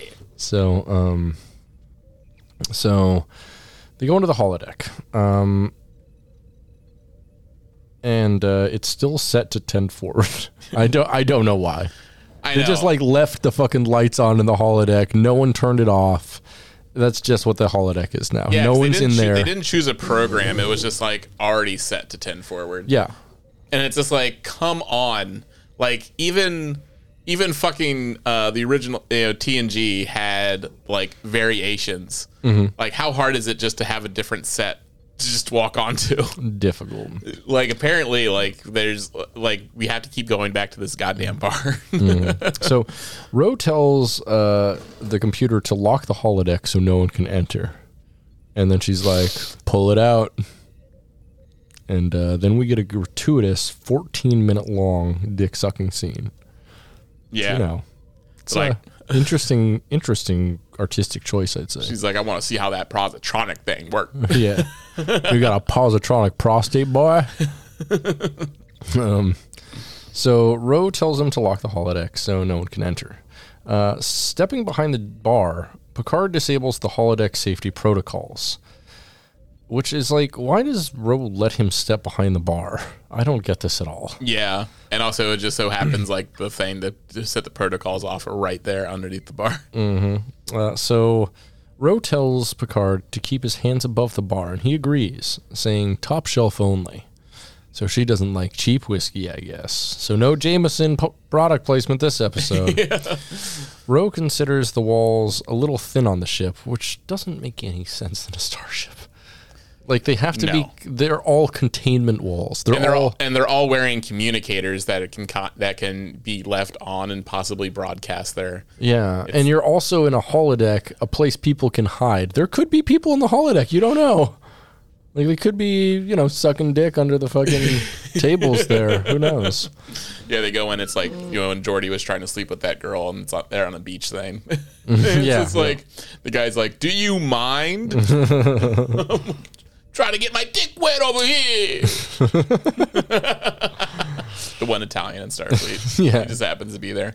Oh yeah, and that that guy from the episode where he gets into a bar fight with Oh, yeah. uh, with O'Brien. Oh, I guess so. That this would be the second Italian in Starfleet. No, he's the same Oh, guy. the same guy. Yeah. Same guy. He's just like 25 years older. Yeah, he's like, "Oh, hey, what are you doing? I'm trying to be with some time with my guma." That's right. We continue certain Italian traditions into the future, like the guma. I, I got a woman that is my mistress that I sleep with besides my wife. Oh, I like this idea. I've been watching a lot of Sopranos lately, and so Mm-hmm. yeah, I I feel like Sopranos Trek is something that could really work. Ooh, that'd be nice. That'd be pretty good. They would actually get some shit done. Hell yeah, they would. Yeah. God. Yeah. They would break some kneecaps in space, baby. Deanna Troi is the therapist. or Deanna Troi is Car- is Carmela. Oh, yeah. Mm. that's what I'm saying. Yeah. I could see that. Um, so, uh, fucking Ro asks Picard to turn on some music, and Picard enables the nearby jukebox, and the sound of it causes Ro to flinch for a second, which allows Picard to draw a phaser of his own. More phaser pointing, everybody! Her phaser pointing. So he reminds her that this was Guinan's bar, asking if she remembered Guinan. Uh, honestly, it would have been Remember Guinan? I remember Guinan. Honestly, I think it would have been way better if he pulled out Guinan's, Guinan's blaster rifle instead of a pistol. that would have made way more sense. So, um, Ro tells Picard to drop it, uh, talking about his balls, uh, threatening to kill him. But Go Picard, through second pu- robot puberty. He's like, oh my god. I want to see him extra long. make sure those balls drop to the floor. I want him to be like a big thing of Laffy Taffy, God, that Laffy Taffy. real, That Laffy stre- Taffy. real stretchy. Can wrap, them around your belt. Tuck it in. got jokes on the backside. um, so Ro tells Picard to drop it, threatening to kill him, but Picard wants to know who she really is. Both believe the other may be compromised, maybe a changeling. Picard remembers that when Ro first came aboard the Enterprise, her earring was a violation of the uniform code. She had said it was for family she had lost, but now uh, Picard thinks it was simply for her own ego. And then he says, an ego that led you to betray me in the Bajoran language, which I don't understand why it's not just translating that to. This is the first time we've really heard Bajoran spoken. I think, I It's think happened a few times Yeah. in DS9, but Yeah. it's not often. so, uh, Ro notes his skill in the language has improved, and Picard tells her he has been rehearsing the conversation for 30 years, which is the most unhinged line, I think, in this entire series. yeah, like you always assumed like like when Ro left, Mm-hmm. you just assumed like you know, course, Picard was disappointed Yeah. and he moved on with his life. You'd, you'd figure, but you know, it, it took him a hundred years to get over the, the his Yeah, mother's that's true. suicide. So I think thirty years for like a workplace disagreement is about right for how mentally ill Picard is. Like, yeah, like we're we're learning about a lot about Picard through this series, and one and one thing is he holds a fucking grudge. Yeah. this motherfucker holds a grudge. Like he's just practicing this speech in a, in, a, in, a, in the shower, just being in the like, sonic shower, yeah, in the sonic or shower. just masturbating. It's just like repeating this fucking Bajoran line over and over and over again until Yeah. like cum and blood seeps down his leg because he's just writing it a hundred times in a notebook, just being like, all the pages are stuck together in the notebook. Yeah. Um. So, I don't know if this is hyperbole, but that's like, uh, uh sorry, hyperbole, hyperbole. uh, but I feel like Picard really could uh, go to therapy. yeah, like actual therapy, not like Deanna Troi is, is like, I think you're feeling sad. No, like like talk with someone and be like, this thing happened 30 years ago that I still think about in the shower every single fucking day. I've gotten over my mother killing herself because an infinitely wise being killed himself in order to make it happen. But he also brought back this ninja guy who I haven't seen since. Also, that, that is insane because it like Picard, like thirty years has done nothing to temper his rage towards Ro Laren. No, he's And- he's and- just as pissed. He's know, thought about this like- every day. He's like- practiced it. Like this shit happened yesterday. Like I don't think I could hold a grudge that long. no, Like just be like, it's like it's an absurd amount of time to just like like, and you think like any, and that's the whole thing with like fucking Starfleet is like yeah, the redemption, rehabilitation, Mm-hmm. and just giving people second chances, and just like and and wanting to do good for people, and it's just like instead he's just like, no, you haven't earned this, But also- you're you're you're a fucking bitch. like if anybody like he should and he does understand like the Maquis point. Mm-hmm. Like the the idea that like they got fucked over. Yeah, he's a very he's an intellectual and he's very empathet- empathetic. You know, despite Mm-hmm. the fact that he's very you know seems very cold, but he uh, but that's his thing. He's like the fucking the fucking uh, alien understander. Like he's Yeah. just like you know he's able to put himself in other people's shoes to see their point of view. Or, or be like, uh, I mean, even if we don't understand them, we should strive to like give them compassion. yeah, like that. yeah, exactly. And really, also like when Ro left, I don't feel he was that mad. He wasn't, but apparently he was raging on the inside. So that's the I have thing. to rewatch that episode. So that's the thing we don't realize is we only see Picard like on the bridge and at work yeah, during TNG. yeah. I mean, and we see him in his ready room and stuff, but like we don't We see. didn't, we didn't see, his quarters that had a whole bunch of holes in drywall. yeah, was- Damn that is literally the joke I was about to make. sorry, we just don't see him like walk into his quarters and be like, "Computer, lock door," and he just like puts a ton of holes in the drywall, and then he's like, "Regenerate drywall." Uh, computer, computer, turn on drowning pool. Let the bodies hit the floor. play on play Linkin Park. Drowning in my skin. Crawling yeah. in my skin. And he's just like he's just like going ham. Hell yeah. he's like or like computer. Yeah, or a holodeck. Make drywall. Safety protocols off. it's just, just a whole bunch of just random walls of, dry, of drywall. And he's bursting through them, doing karate, whirling karate kicks. Computer, put on the white man's gauntlet. Very well. the white man's. Yeah, sort of like that thing that that uh, Worf went through. Yeah, but it's all drywall. all drywall. it's just different. yeah. That rocks. Um, so Ro tells Picard he had no idea what it was like living under his relentless judgment, which is like this is one of the first times people actually talks about how judgmental Picard always was, because he was. Yeah. Like, and it always seeped from him, even when he was like, you know, like when he got the fucking uh, when the ensign like dumped hot chocolate on him. Yeah. He's like, oh, that's okay, but he was like pissed, Yeah. Um, but I also feel like a lot of times, and then he sent her to her death. Wait, No, that was- the- that was no, mind. yeah. That was a different girl. Yeah, Sorry, that, sorry. that that girl. I'm thinking of Lower Decks, The girl with the hot chocolate was uh, three titty girl from. That's right. That's right. That was uh, the fucking Geordi squeeze. yeah. That should have been something. Mm. We'll love to see. No. That, that, that'd be cool if they brought her back. That that's who who Geordi's been having kids with. That'd be interesting, but you figure they wouldn't be like so very black if they were, you know, half white. no, she was. Uh, she was uh, uh, Latina. Oh, okay. A spicy Latina. Yeah. It's a big, big, s- big booty Latina. Small booty Latina. Three tit, three titty Latina. Three titty, the best type of Latina. That's what I'm saying. Um, Yeah, but yeah, like, uh, but I always felt like when Picard was being judgmental, he was kind of like also wanting to bring something better out of somebody. Sometimes. Yeah. Sometimes he was just a dick. Sometimes he could be a little, little dickish. So uh, Picard thought that they had a bond based on mutual respect. James Bond.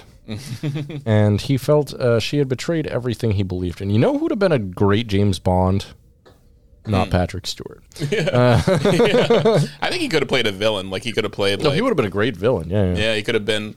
Um, what's the guy with the cat? Like you could have played that dude. Oh, Doctor Evil. Yeah, he would have been great. the guy Doctor Evil's based on. Doctor Evil. Oh, yeah, yeah. Oh, uh, Mike Myers. Mike Yeah. Myers. That's it.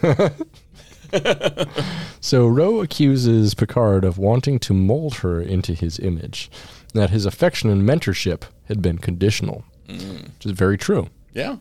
Uh, she is offended that he would question her honor saying she had joined the Maquis to stand up against injustice, even if that meant betraying Starfleet. That was who she was, but he confused morality with duty, and that was his dishonor, which I loved that line. Yeah. He confused morality with duty, and that's his dishonor. It's good as hell. That's right. That's about right. Yeah.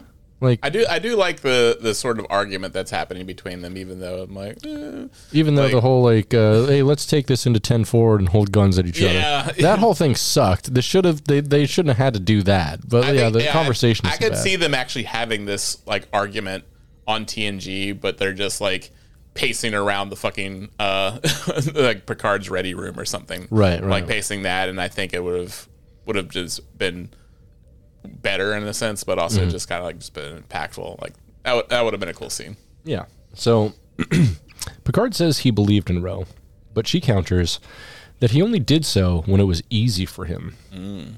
If he truly felt the way he claims, he would have understood why she went to the Maquis. You broke my heart, he tells her, and you broke mine, she replies. Finally, she puts down her phaser. Bad idea. He fucking he fucking disintegrates her right there. Yeah. Goodbye, Ro. He's like, I feared for my life, and they're like, wait a minute. Don't you positr- positrons have like a uh, have a uh, camera on you that, that at all like, times? oh, oh, I uh, accidentally turned it off. Oh, I was I- going I- to the bathroom. you I see. turned off my uh, camera, unfortunately. I, but I, I swear, she pulled the gun out. She had a dog too. she had a dog. two of them. I don't even think she lives here. She, she was bussed in from outside of state. She's outside agitator. She worked for Antifa, you see. so, um, she lowers her phasers, and Picard puts down his uh, before he asks why she was really there. Ro admits that Starfleet is compromised at its highest level. Uh, addressing Picard is Jean-Luc, she asks him if he trusts her. After a moment, he finally nods as though he does. Guess what time it is, motherfucker? Hey, everybody, we're back in the 24 era. so, Cringe's men pointing phasers at Worf and Raffi bring them to their knees. More phaser pointing. More phaser pointing. Um, so they bring uh, Worf and Raffi to their knees, and then we hear zip, and he's like, uh, "I know you're gonna suck whatever I pull out of this Vulcan robe." And Worf's like, "I've been looking forward to this day." um, so no, he doesn't actually pull out anything No. of significance. At least it's a tiny baby dick. Yeah. Um, he thinks it's big because everyone on Mot- M'Talas Prime is a tiny baby dick. Yeah. Because of a wish they made on a genie. They- Where he wished, the, the gift of the Magi. Isn't he, that he- he- wished for the biggest dick, but he just made all the all the other people's dicks smaller. it's just grading on a curve, but for dicks. Yeah, that was pretty. That was a pretty good part in uh, one of the seasons of What We Do in the Shadows. Like, Uh. like they're like he's trying to find the best way to wish for a big dick, and then he's just like, "But "Don't do it so everyone else's dick gets smaller." And, like, and the G's like, "Damn it!" That's fun. So, um, uh, the Vulcan crime lord asks if they recognize the location. He says it's in this location that Worf had killed Sneed, a Ferengi he considered a brother, as they had grown up doing crime together in District 7 of 9. uh, Worf mentions that they both work for Starfleet Intelligence, and that Sneed was responsible for the deaths of hundreds of innocents, a fact Cringe is well aware of. He's like, "Yeah, that's actually cool." Yeah, it's it's cool to kill nerds and dorks. It's like, wow, uh, yeah, I miss Sneed even more now. Yeah, it's like, oh, he bombed the uh, Fed- uh, the Starfleet uh, recruitment center. Ooh, big loss. Oh no. yeah, that's my boy. yeah, like fucking big dick swinging, baby. Um, so Cringe also knows that they figured out that Sneed was the Changeling's facilitator, and that Cringe himself helped arrange the break-in at Daystrom. Raffi admits she could never imagine a Vulcan being dumb enough to become a gangster. But then again, I could never imagine any Klingon, Klingon dumb enough to work for the CIA, but here we are. Yeah. And Cringe uh, says that says maybe the dumbest thing I've heard in my life. Yeah, it's pretty And this stupid. like there's a couple good lines in this episode, but this negates all of them because it's the dumbest thing I've ever heard. He says, "No utopia could exist without crime, and therefore, organized crime is logical." yeah, explain. Like they should have been like show your work. Yeah, Like, like, how, why I does need a uto- why, proof. why does utopia why does a utopia need crime? Unless he's saying like, in order to get to a utopia, we need to see what's a dystopia, so we need crime in a dystopia. So he's like an accelerationist in a way. But even that doesn't make any sense. Like none of this makes any sense on any level, and it's dumb and not logical. Yeah, it's it's obviously a line someone wrote they thought was really hard. They're like, "Oh, this line fucks," and then Yeah. it's like, but didn't really think about it because Yeah. it's like it, like for one, like like a part of a post scarcity utopia would mean like that crime would be completely obsolete Yeah, and that's the thing. It- because like people don't need to fight or do things that like that uh to attain what they to attain well, what they need. This is what happens when you get neoliberals writing a show that should probably be more like leftist, right? Is because they can only understand problems and solutions based on like today's world because they only see so far as the trees and they can't understand a forest in front of them. Yeah. And it's it's dumb, it's silly, and it's bad. Um, and like I don't know, there's so many things they could do with this. Like so many ways they could explain away a Vulcan doing crime. Yeah. Like you'd be like, uh, I mean, survival is the only thing logical, and there's no other way to survive around here Yeah. than crime or yeah, the something. fact that he was raised ra- uh, raised there. Yeah, and like he said- possibly an orphan. You yeah, know, he and- said he had to do crime, like you know, when he was younger with this other kid, and so he obviously was raised doing crime, and maybe he had to do it because logically there was no other way to survive. Yeah, You know, he was being exploited or he had to do the exploiting. Mm-hmm. It's logical in that case to be the exploiter in some Yeah. case. I don't know. yeah. It's like, but he doesn't explain it. He just says it, and they just like, and they just, um, and uh, Worf and Raffi just kind of nod, like, "Oh yeah, that makes sense." No, okay, cool. okay, oh, perfect, perfect explanation. yeah, I mean, and yeah, they're like, hey, we're dumb. That makes sense. Yeah, Yeah, cool. yeah, exactly. Well done, well done. Um, so Cringe's associates place a pair of knives in front of Raffi and Worf, uh, the latter of whom recognizes that they expect the two of them to fight to the death. Okay. Uh, yeah. yeah. So uh, Cringe uh, says his men have made wagers on this fight already, and admits some of his associates think that uh, Worf, by nature, has the upper hand and will kill a human within 30 seconds, while the others believe the inverse to be true. Let's settle the wager, he says. Uh, neither move to cooperate, to which Cringe says they have 30 seconds or they both die. Worf quietly reminds Raffi of what he had said about an enemy's aggression showing their weakness, and that he had sacrificed a great deal for this mission and would now do so again. He tells her it has been an honor before taking the knife and rising. Cringe notes that Klingons seldom disappoint. Worf tells Raffi not to hold back because he cannot. we get a shaky camera fight, and uh, Raffi ends up stabbing Worf in the kidney. he says today was a good day to die before unceremoniously collapsing. It was only, it was only uh, one of four kidneys. Yeah, yeah, exactly. well, he still has his penis kidney. Yeah, He's, he still has his uh, left kidney.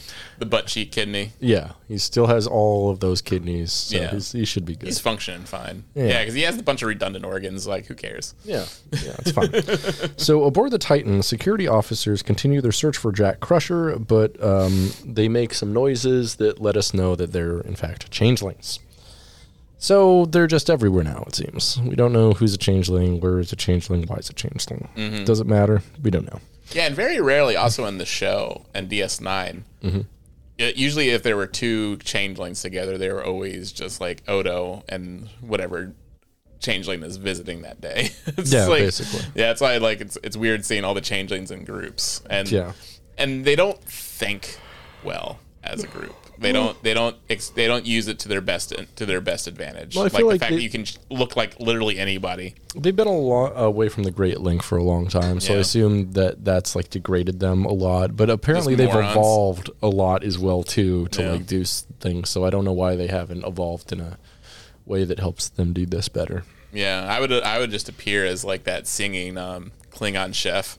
Yeah, and that'd be then, sick. And then like have everyone come around me and like, oh, he's he's singing and he's playing his little uh, Klingon violin, and I'd just be like, and then like I'd stab him with like I, the. I wish we saw more of that restaurant in DS9. I know, right? Like it was that that was way cooler. I mean, Quarks is cool, but like singing Klingon Chef fucks, dude. Yeah, and I always love it when you see like a species in a role that they're like that's not non-traditional. Yeah, and Like- just like uh like patting out their culture in a dumb, silly way. Yeah.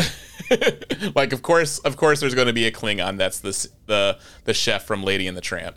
yeah, yeah, yeah, you're, not, you're not right. And so it's just like, Or or or from um uh fucking uh shit, was that a Lady in the Tramp scene? Wasn't he singing to uh, Worf and Dax and they kissed or something? yes. no, no, no. Um, oh, the one I was thinking of was the singing chef was uh fucking um Little Mermaid, where Renee Oh, Auberjonois is the singing chef. Yeah. That that that that song fucks so hard. Yeah, it's like, pretty sick. It's so good. Um, So, uh, I was wondering here, like at this point, there's a lot of changelings everywhere. Obviously, right? Yeah. We don't know how many are aboard the Titan. Could be multiple. Mm-hmm. Still, we're not sure. Uh, I'm wondering maybe if we'll get like a final five scenario, like Battlestar Galactica, and Mm. then I wondered why why they just didn't get Ronald D. Moore for this. yeah, He's better. He's better at this. yeah, absolutely. Yeah. So in the holodeck, uh, Ro Laren explains her belief that changelings have infiltrated Starfleet on all levels, replacing several key component personnel, and she is convinced that there are more on the USS Intrepid.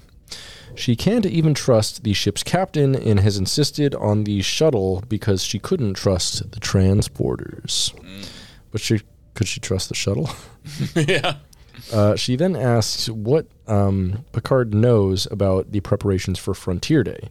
And Picard like lightens up for some reason, and uh, he's like, "Oh, I know it's the anniversary for Starfleet, and I'm supposed to give a speech." Um, It's because his, mind's leaving him, and that was something that was drilled into him before he left. He's like, I'm giving a speech today. They're going to give me ice cream afterwards. I'm like, yeah. He's just going down the Brandon route. yeah. Uh, so Ro is worried that the security preparations are classified, even to her, and that the festivities were mere days away. There had been 12 separate incidents aboard multiple starships in the past several months, but all of them had been kept quiet, and all of them were changeling incidents. Uh, Picard wonders what this has to do with Jack. Ro admits that she doesn't know, but Starfleet insisted that she retrieve him, and his name has come up multiple times in intelligence chatter. She also mentions the attack on the Starfleet Recruitment Center uh, on M'Talas Prime using a portal weapon similar to that used by Vadic. Or Vadic, sorry. um, Picard suggests going to Admiral Janeway or Chancellor Roll, even letting him try, but Ro reviews, uh, sorry, reveals that uh, she has been stonewalled at every turn. All she has are a pair of intelligence assets on the ground that she says she can trust, trying to link the theft of the portal weapon to something else the changelings want, and that they were close even as they were speaking. I wonder who Worf's handler is. Hmm. It's Ro, obviously. Yeah. I mean, that, that, that, that, that pretty much cements it. Or Lord. No, that's, yeah, that's right. Yeah, okay. We're back. I'm sorry. I'm sorry. Yeah, we have to see how. Oh, yeah, Worf is definitely dead. Yep. So on M'Talas Prime, Cringe finds the situation most unexpected before having one of his men check Worf's body. Uh, the evil Vulcan kneels next to him and takes Worf's pulse, then shakes his head. He's dead. Worf is dead. God damn it, he's dead, Jim. Um, let's take a moment of silence for Worf. Yeah, R.I.P. Worf. All right, that's enough. Yeah, Uh, Cringe yeah, they said- definitely killed off this, this legacy character. Yeah, uh, in like a moment of like 30 seconds of fanfare. so Cringe says uh, his pool had 10 to 1 chances on Worf before remarking on how the smell of Klingon blood sickens him, but the taste of Klingon cum makes him horny. It's divine. Yeah. It's, it's like Turkish delight. The Turkish delight. Mm, sit, melts in your mouth, not in your anus. and in your hand. Um, so, two of Cringe's associates uh, take Worf away. Cringe tells Raffi, "You work for me now," Which is like the and dumbest turns thing. her out. Now, uh, the dumbest fucking thing. Like, okay, okay, uh, Starfleet, you work for me. yeah, It's like, what? uh, he says that he knows she has far more to lose: an ex-husband, a son, and a granddaughter. So everyone knows about Raffi. Shit, she's just the worst fucking spy of all time. Yeah, like, oh, yeah, it just so happens they all live on this fucking planet and can be killed. And yeah, and also, yeah, just push her, make, force her to work for a crime boss. that rocks. what a dummy. So Raffi threatens to uh, kill him before he would ever own her. Would you care to wager on that? He replies, just as the lights fade. And the lights just turn off out of nowhere, and we hear, um, and all of Cringe's men fall to the ground, knives in their chest, multiple knives. Lots of knives here. Uh, Worf suddenly appears behind Krinn, holding a blade to his throat. Cringe is surprised because Worf is just dead. But Worf says he has mastered what he calls the Kales technique, or sorry, Kales technique of slowing his heart rate to imperceptible levels. Okay, so why didn't they use like a medical tricorder or something to check, you know, see if there's brain activity, anything? Yeah, it feels like something like checking his pulse seems very archaic at this point. Very archaic. it's just like, yeah, they could have just just pulled something out of their out of their pocket and like beep beep beep. No, he's alive. So, um, however, he says, Worf says, he's lost a great deal of blood and is still losing a great deal more, and so advises skipping the interrogation. Cringe gambles on being needed alive, but Raffi warns uh, him to factor in the impatience of a Klingon in dire need of medical attention. So, what they're doing here is they are threatening to execute him unless he gives up information for them quickly yeah. which is totally not torture, not the absolute definition of torture, and not a war crime. I mean, and Worf did just like kill a bunch of people. That's true. Like, I mean, they could have been non-lethal knife wounds to the chest. yeah, just like yeah, or like yeah, hit him in the back of the head with a with a blunt object and knock him No, out. no, no, they have knives like in their chests. Yeah, like yeah, all, all of the ones we see are definitely stabbed. yeah. He does a stabby stab stab here, and um, pretty pretty cool, Worf. Pretty cool. Uh, so Cringe finally admits that he brokered uh, for the device that allows uh, one to exploit the flaws in the Daystrom security AI system, and concedes that it would be logical to give the device to them. Yeah. Okay. I mean, this guy is so is I think probably one of the dumbest people I've ever met because he's just like he could just be convinced in the most and the easiest ways possible. He he doesn't even he doesn't even try to fight. No, no, he's he, He's- he's a shit criminal. He doesn't try to barter with them or just be like you know you know set me free. He just like he just says nope that's logical what you're asking. All right here it is. Pretty cool. Pretty cool. It's it's weird. Why does he even tell them about this device? 'Cause Vulcans can't lie. Okay, so uh, which is which is like also dumb if he really is like does adhere to the Vulcan way in, in a sense? Because yeah, he's a criminal that doesn't lie. How the fuck does that yeah. so he doesn't so he doesn't lie at all. And uh, so that must that must help him out. He's just like like he gets he gets interrogated by the local authorities and like ah so you you doing this crime? He's like yes. Yes yes I am. Don't. I mean uh uh yes. I mean don't. I mean yes. Don't. So thankfully, we make it out of there, and uh, we're back on the Titan. So Ro tells Picard that he has transferred most of the Titan's crew to the Intrepid, leaving him with a skeleton crew, warning him to ensure. oh that no, they- skeletons. yeah, he goes on the bridge and it's just a bunch of dead people. Yeah, just like they're all jangling their bones around. It's a spooky, spooky, spooky bridge. Bones and bones and spooky bridge. just, just, just a bunch of a bunch of skeletons playing uh, playing uh, trumpets that are made out of bones. Directed by Tim Burton. They're all wearing stripes. Like, oh, I'm I'm Captain Jack Skellington, and everyone's going to be wearing stripes from now on. Yeah, uh, yeah. Jack Crusher, actually Jack Skellington. Oh no! Yep. we have to get back to Halloween land, Halloween Town. Um. This is the Maquis. This is the Maquis.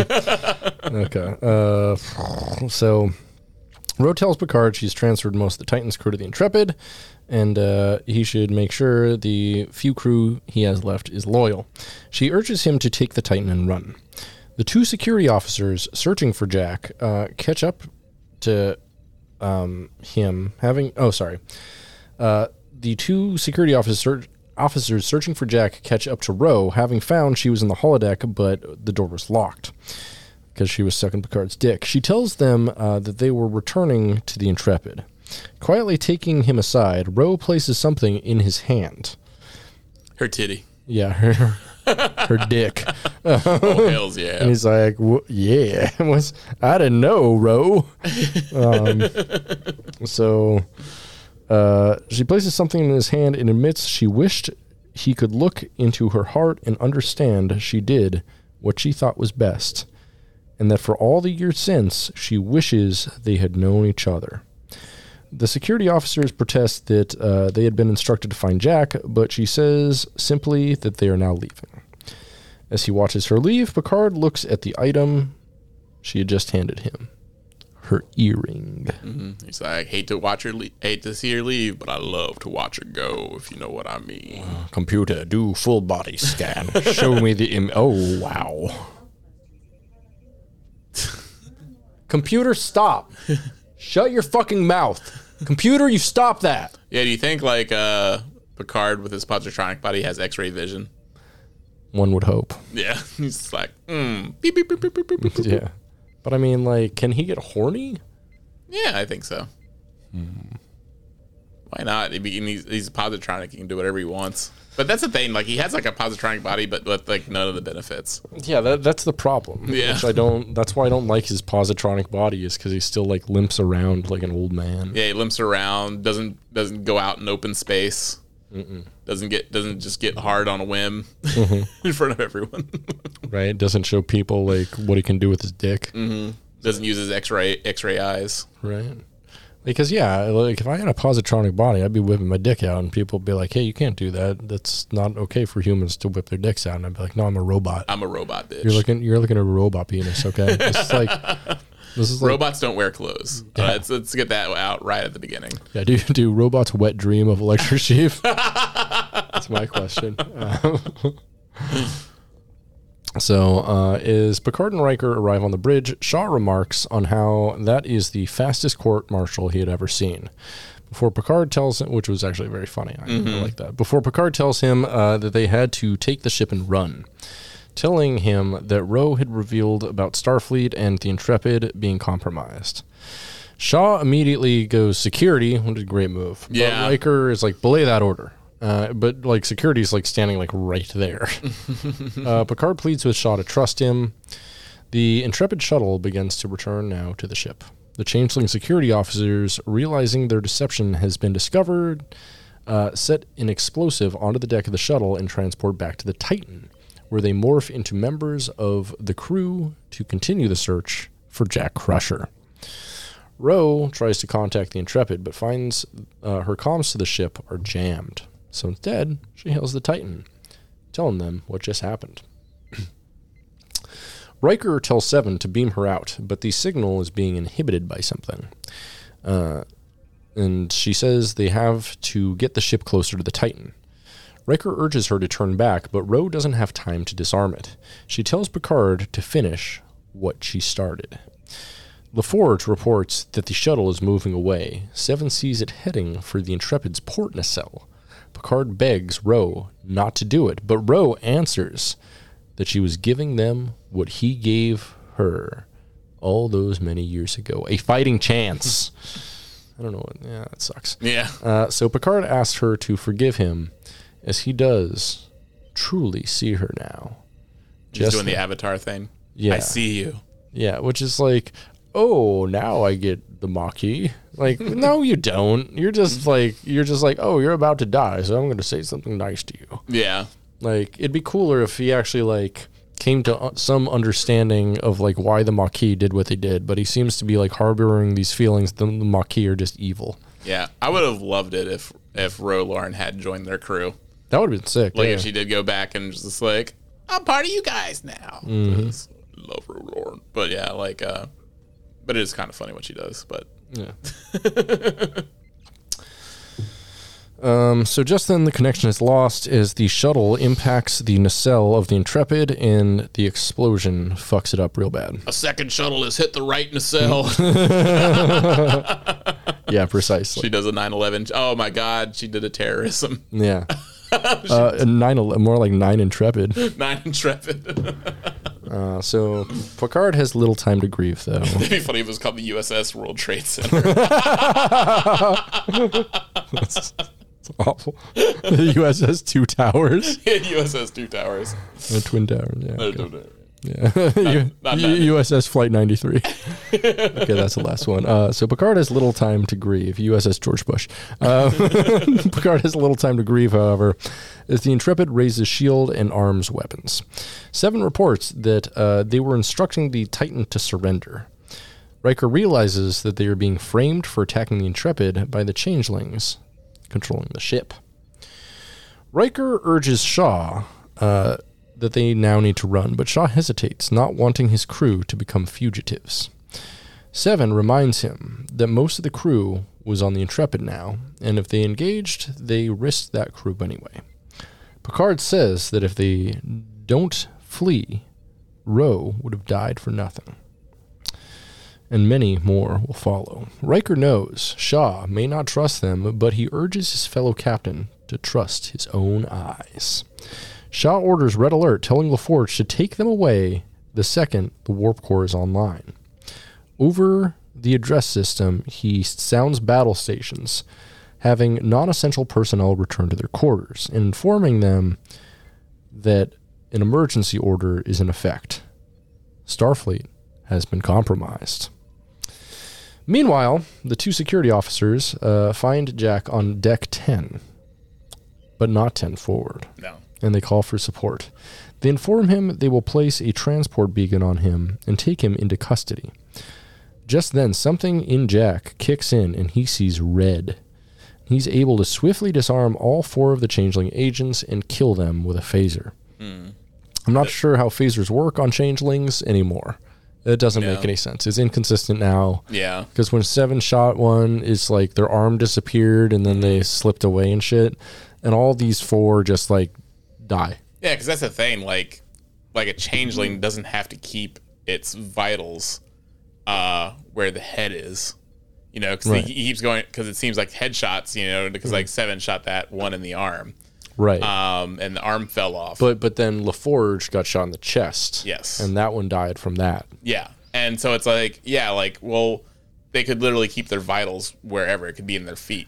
They're, Right. they're changelings. Yeah, they could keep their organs anywhere. They could have their balls in their arm. Yeah, That'd be hot. I'd jerk off to that. or on the knee. You know, we've seen uh, uh, aliens have their keep their genitals on their knee. Yeah, not all aliens keep their genitals in the same place. Yeah, so like it's, it's just funny like it, like the headshots kill them instantly, and it's just like, Mm-hmm. all right, yeah. Yeah. That's that's the kind of dome he gives, you know what I'm saying? Because like and also like I feel like the also any sort of like vitals they form inside the body itself Mm-hmm. are completely aesthetic for appearance reasons. Like they don't actually serve any sort of function. Like Mm-hmm. True. all, the entire the changeling itself is its entire form. It's like a like a giant single cell organism or something like that. You know, it's like Yeah. but you know, don't know. whatever. Yeah, what, Whatever. I, I would like some explanation on why why uh, uh, they, they get killed by the uh, disruptor. Like I can understand a disruptor that dissolves them.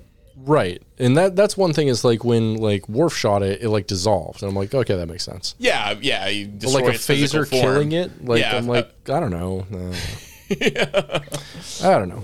I don't know. Yeah, doesn't make any sense. Also, it would have probably been been better. Mm-hmm. I mean, oh, I mean, I got obviously like Jack wasn't thinking about this, but phaser, phaser, like just stun it. Like it might be pertinent to get information from it or something. I don't know. Yeah, I mean, because if you stun it, then uh, you can do like Raffi and Worf and torture it Yeah, until you you get some information. Yeah. Yeah, You can electrify it. Put in a uh, put in an electrified bucket. there you go. Make it Just make, just put it in like a Home Depot bucket and throw a toaster in. put, put a black hood on it and, then, and just like put a bunch of barbed wire. Just- Can, can you waterboard a changeling because it's essentially a liquid? There's my mm. question for you. I guess I guess you call it solid boarding, where you just like pour a bunch of blocks on it, like Legos. like no. yeah, like when it's in its bucket, you just put a bunch of Legos inside. Like, stop! You're messing with my consistency. Dude, put d- are you put? What are you doing? You're putting cornstarch in me. You're making me. Is that protein powder? What the fuck? You're making me solid. Oh, the cornstarch is making me solidify. I like that idea. yeah, Yeah, put some sort of thickener in there. Yeah, maybe like a roux or something. Yeah, Put a couple bones in there. You got soup. you got a stew going, baby. You got a stew going, baby. Uh, so, um, uh, Jack sees some red roots crawling across a corridor after he kills these people, and then there's a red door at the end of it, and I want to paint it black. I want to paint it. Yeah, I was saying yeah, If they, if that's, I'm gonna guess that song's going to appear. I hope not. That'll make me kill everything. That, that song's so expensive, is why I hope it doesn't appear. Uh, I mean, but it's appeared in some weird um, things before. Like I think it was in some like car video game one time. oh yeah, uh, Twisted Metal Black, yeah, Twisted Metal Black. which had a lot of money behind it. That was a triple A game, dude. uh, I think that was yeah. I mean, well, how much money did you say they spent on Picard? So I don't know how much they spent on Picard season three, but I only know two, and I don't know if the the production um, costs were combined for the two seasons or not. So I'm not sure. Yeah. Well, I'm gonna I'm gonna put money down that that uh, that song's going to appear. Put your point. bottom dollar that tomorrow. uh, so Shaw orders the helm to bring them about. Seven warns the Intrepid is giving them one final warning to surrender. The Intrepid's torpedo bays are loaded and ready to fire like my balls. The warp core goes online, and Shaw gives the order. The Titan goes to warp just as the Intrepid fires, and the torpedoes miss. Riker knows the changelings would be coming for them. Shaw wonders who exactly, and Riker grimly replies, They will come for everyone. There will come. And Riker is really into that. If you jack them, they, will come. Absolutely. um, so Riker sits alone in a conference room. Oh, sorry, Picard sits alone in a conference room when Riker enters, offering his condolences, knowing what Ro had meant to him. Picard replies that Riker didn't know. In fact, neither did Picard himself. He sh- uh, shows her a Ro's earring, not sure why she had given it to him. Riker, however, does know, recognizing it as old school spycraft. Uh, saying there's a data chip hidden in the earring, showing the entire course of her investigation so far, and showing that the infiltration reached the upper levels of Starfleet Command. Excuse me. Just then, a transmission comes in, and uh, both Picard and Riker are astonished to see Worf on the other end. He is just as surprised to see them. He then asks what happened to Ro, and Riker does a Scooby Doo impression and goes, Ruh-roh! Goes, what row?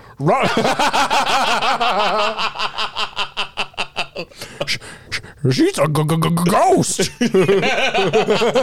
If you believe in that sort of thing. She's a force ghost now. Yeah. So, uh, in sickbay, Shaw is stunned to find four more changelings on his ship, now dead, before complimenting Jack on his shooting. And Jack's like, "Yeah, I can shoot it anywhere. You know what I'm saying?" Wherever you want me to shoot it. I won't shoot it. Tell me not to shoot it. Tell me to hold it in. You ever heard of edging, old man? so uh, Beverly asks for a moment alone with Jack. After Shaw and Oak leave, Beverly sees that Jack has not been sleeping because his eyes are sunken. She remembers that there was a time when he was growing up that he was afraid to sleep, afraid what would he would see if he did. Jack doesn't remember having nightmares, but Beverly does and knows he got through it. She believes he will get through what troubles him now and urges him to talk to her about it. All the stress, meeting his father, the attempts on his life, they were all affecting him. She then notes the four dead changelings and wonders how he knew they were all changelings. With tears in his eyes, Jack confesses he didn't know they were changelings, and he thinks there's something very, very wrong with him. They were changelings. That's the end of the episode. What'd you think?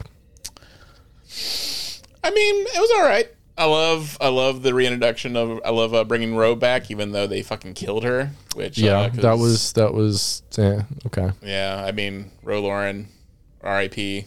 Um, but it was, it was a, it was a surprise. I didn't know if like was, That was a huge surprise to me too. yeah. I Uh, didn't know if they were, if uh, if uh, Picard season three was actually going to surprise me because I remember them saying like, you know, you got people that are going to surprise you. I'm like, yeah, right. Yeah. And uh, and then, because they announced everyone else like Moriarty, Lore, shit like yeah. that. So I was like, oh, who are they going to bring back? And then like they actually. Rose actually that was a legitimate surprise for me too. I was Yeah. like, yo, yo what? Say and I what? looked like, like looked up, it was the same actress. I'm like, damn, Yeah. they, they done did it. Well, now if now if they bring back the DS9 crew, Mm-hmm. I will be very surprised, Very surprised. and I will love that. I will like it. Just makes sense. You're gonna if if you're gonna have like changelings and potentially the Pah-wraiths, Mm-hmm. you gotta bring back. You gotta bring back. Uh, that like that would be insane if they actually get Avery Brooks to reprise his role. That I would I would love that more than anything. That would be absolutely fucking bonkers, and I probably will lose my mind. Yeah, I mean, I, I'm gonna lose all my cum. Is what's gonna happen. It's just gonna start spilling down my leg. Yeah, um, I'll come in and you're just like you're just like a sunken husk. Your cheeks are sunken in, like Yeah. like you gotta get gotta get Brent some water. Pour it on me like a plant. Rehydrate me. Just drag you to your tub, Just just like put, put my dick in the tub. I'll just starts drinking like a like an elephant. I, re- I rehydrate like one of the, the dinosaur pills you throw in the bathtub. Look like a fat tick. my dick has been accused of that before. Oh, yeah. it's been called the fat tick, in fact. Probably because it's blue and talks like Patrick Warburton. and has eight appendages, Those are just the hairs. and the They're, mandibles. they're really thick hairs already. um, yes, uh, yeah. So yeah, I, I agree with you. It's a, Yeah. a decent episode. Um, I mean, I, I yeah, I like. I still like what's going on on the Titan and all that, Mm-hmm. and I still hate what's going on on M'Talas Prime and all that. I, I feel like the Raffi storyline is getting dumber. It, no, straight up. and- it, like, so it's weird. You see these two converging storylines where one is consistent and getting better. Yeah. Which is what's happening on the Titan. And the other is like just like keeps on somehow getting worse, even though it started out bad. Yeah. Like, and I and yeah, that's the thing. Like on the Titan stuff, like you know, Shaw was a nice surprise, and I'm actually surprised I don't hate Jack Crusher. I thought I was going to hate him. yeah, he's fine. He's fine. I mean, I'm, I'm not big into, you the know, karate karate shit. the, the karate shit, whatever. Um, I mean, yeah, constantly holding guns at each other is something Yeah. that's really starting to bother me here. Yeah, Just because they it's got it really bad in this episode. Yeah, it was really bad. I mean, it's uh, that's one thing. I, I I feel like last episode, no one held a gun at someone else. I don't Yeah. think. Oh well, they, they killed the changeling. Oh, that's true. No, fuck that. What? Wait, yeah, that was last episode. Shit. Yeah, Never mind. Every single goddamn episode, someone's holding a fucking phaser to someone, yeah. Phaser, someone's threatening head. to kill someone or Yeah. whatever. It's like you can, you can liter- you can make great like high stakes stuff without literally holding a gun to someone's head. Mm-hmm. I mean, And that's that's, and that's the thing. Like that that shows like that they were able to build like adequate tension Mm-hmm. and excitement, and there wasn't, but there wasn't that many gun. You don't even remember the gun scenes because the gun scenes just like phase through you almost, where it's just Yeah. like it, it doesn't it doesn't mean anything, and it's mm-hmm. just I feel it's like I feel it's like um I feel it's like a shorthand for tension. Yeah. And ju- instead of actually writing like a tense scene with dialogue, it's mm-hmm. like it's just like fucking like, oh, we're gonna hold a gun, and that's just like just like the cheat code mm-hmm. to make it to make a tense scene, and I and and and doesn't really pay off too much for me. Like, No. I and and that's the last episode. I think that didn't have too much gun holding because we didn't have a Raffi scene. like, like I was actually halfway afraid. Like since we didn't have any Raffi last episode, I thought this was going to be all twenty four shit. That would So- have, and, now- and you you actually told me that when I when you came here because you hadn't watched the episode yet, and Mm-hmm. and I told you if that was the case, if we got a Raffi only episode, you would still be knocking on the door, and I would I would be lying in a pool of my own blood with a large knife or razor blade right next to me. Like there would be no podcast. I'm sorry. No, No, no, I, I, I, I apologize to listeners in advance. If they do do an all Raffy episode, the podcast is over because my life is ended, yes, and I, I apologize. But you know, you should really be looking to um, Matalas. but thankfully at this point it doesn't seem like that will be an all Raffi because it does seem like with the events, like it does seem like um um this is where Worf, Raffi, and the Titan um stories collide. Right, and so uh, maybe we should talk about that. We are at the halfway point now. Five episodes in, we have five episodes left. Like by the runtime, by everything, we are halfway there. Living on a prayer. Do you feel like this is a good halfway point? Do you th- think this is where, like, is this where you thought we would be coming into it? Oh well, I wasn't expecting it to be actually be a, be this coherent, but Yeah, me neither. but um, I kind of like where it's, it's. I still don't like how they're dragging out like what the fuck's going on with Jack or what why Jack's important. Like I feel like at five episodes, like constantly teasing that he's somehow this special boy, and we're just now kind of you know we're seeing like oh he has these weird stupid visions and his eyes turn red and all that shit. Like I think I need a little bit more to to yeah, there's there there. I hope there's meat on that bone. Um, yeah. And I hope it's like a good reveal with what they're doing. Like if it is like the Pah-wraiths, that is the sickest idea ever, and like I support that. it would make sense that like the Pah-wraiths would have a way of like of like um appealing to the changelings since the changelings have to come through the wormhole Right. and so like you could see like it, that makes sense why they like and they both are had an enemy with starfleet and so here's here's an idea. Hmm. Jack Crusher is a changeling, i i was but thinking but he's from the Great Link. He's like he's again he's a good changeling, right? And and he's like actually Odo I don't know. Maybe that's actually Yeah. not a terrible idea because I mean, changelings can live indefinitely. Like the, as they said, there's no way really to tell without like a full scan whether or not someone's a changeling now. Mm. He has visions which could be the Great Link connect, like talking to him. Mm.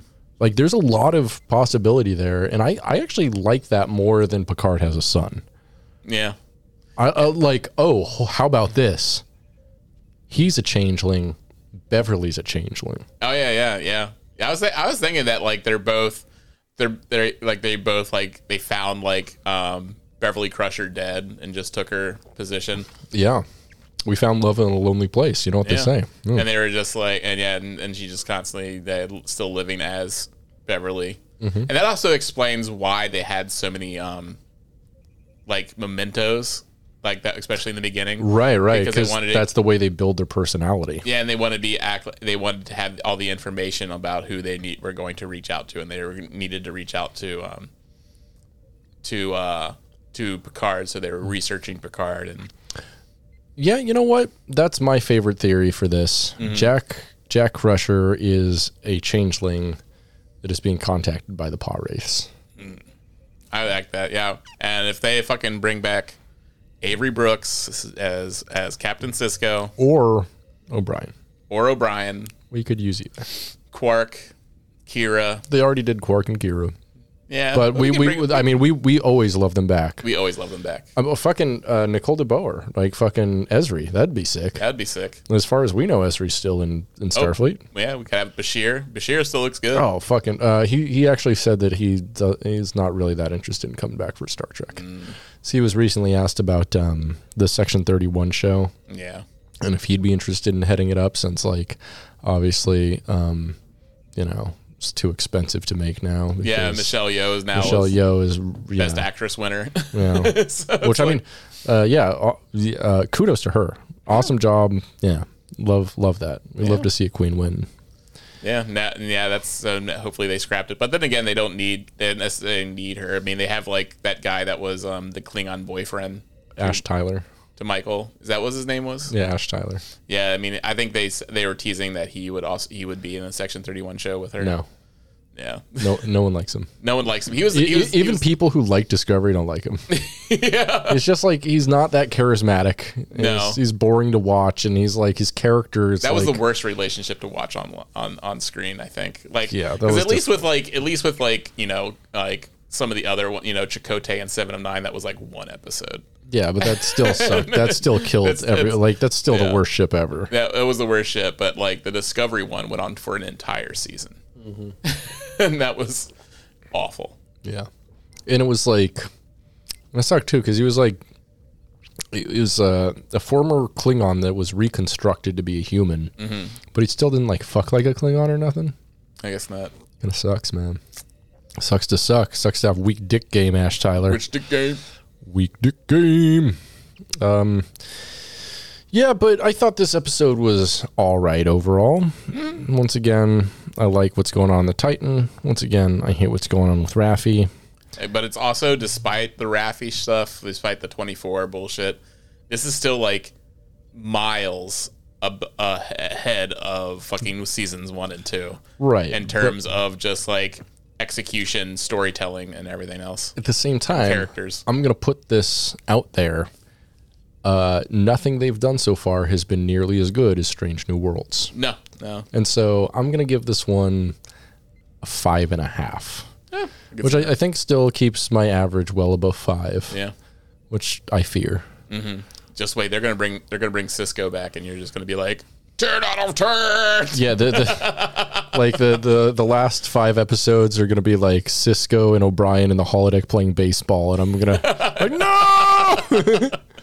just shrivel up like a prune. Yeah, like they're just gonna kill off all of the TNG cast next episode, except for Riker, who like starts a competing baseball team against Sisko, and that's the rest of the show. Oh, Riker goes and finds his transporter twin, Mm. uh, Thomas, and then they they decide to join forces, and then like, and then they join One's up, the pitcher, one's the catcher. I see what you're saying. they have gay sex. and they join up with uh, Sisko. Cis- Sisko like uh, uh, re, like forms out of thin air, just goes Mm-hmm. and like and takes physical form again to help destroy the take out No, the hot race. I'm sorry. I'm sorry. I'm sorry. I figured it out. Huh. Okay. Here's here's what the rest of the season is. Avery Brooks on piano. Vic Fontaine's still alive, isn't he? The actor who plays Vic Fontaine. I want to say he died pretty recently, unfortunately. I think. Um, but you know who we have? We got fucking Brent Spiner.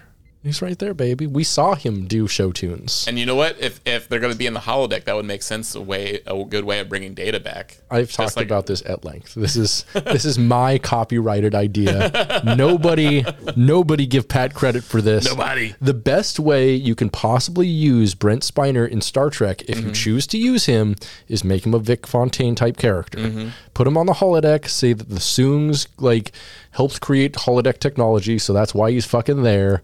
And then he can croon, do Vic Fontaine shit. Do that uh, awful um, racist Asian impression he did when he was getting um, when he was getting uh, remember he had the big buck teeth, No, what? When? but uh, with uh, Joe Piscopo. no, when he was I, learning about comedy, Data was learning about comedy. I don't remember that at all. That's Was amazing. he doing, or he just had like big buck teeth? I think. I think he had big. I don't think it was intentionally like. Although we. Like should go back and watch. And now, now I'm curious because I don't think he did like an. oh, he was just doing big buck racist teeth. thing, Yeah, big yeah. buck teeth. Yeah, Yeah. yeah. But that Joe Piscopo, I, the bringing Joe Piscopo as like an That was a on comedy. great idea. Yeah. Because Joe Piscopo, you know, he's still known as like a top tier comedian. yeah. Very relevant comedian. but yeah. But yeah, I mean, we saw we saw Brent Spiner do like a Vic Fontaine Yeah. presentation precisely. at- at live. That was it was pretty good. I thought I liked it. it was fine. I He embarrassed me afterwards, so yeah. you know, there's that. So he's dead to me. So Yeah, yeah, we have feelings. Yeah. We have feelings around here on that. I feel you. I feel you. I feel you. Yeah, well, I guess with that, it's time for us to warp away. Be well, travel safe. And as uh, Soy Trek rule of ass liquisition number 4011 says, um, if it leaking white, it's all right.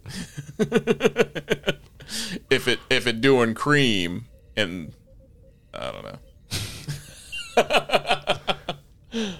we all scream for ice cream. we all scream for cream. We all scream for ass cream. All right, with that, thanks for checking with us, soy boys, girls, and other widdly beans. Hang dong and Soy,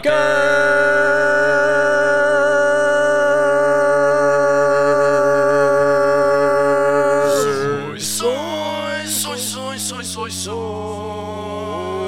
soy, soy, soy, soy, soy, soy, soy, soy. Soy, soy, soy, soy, soy, soy, soy, soy, soy, soy, soy, soy, soy, soy. Fucking shit.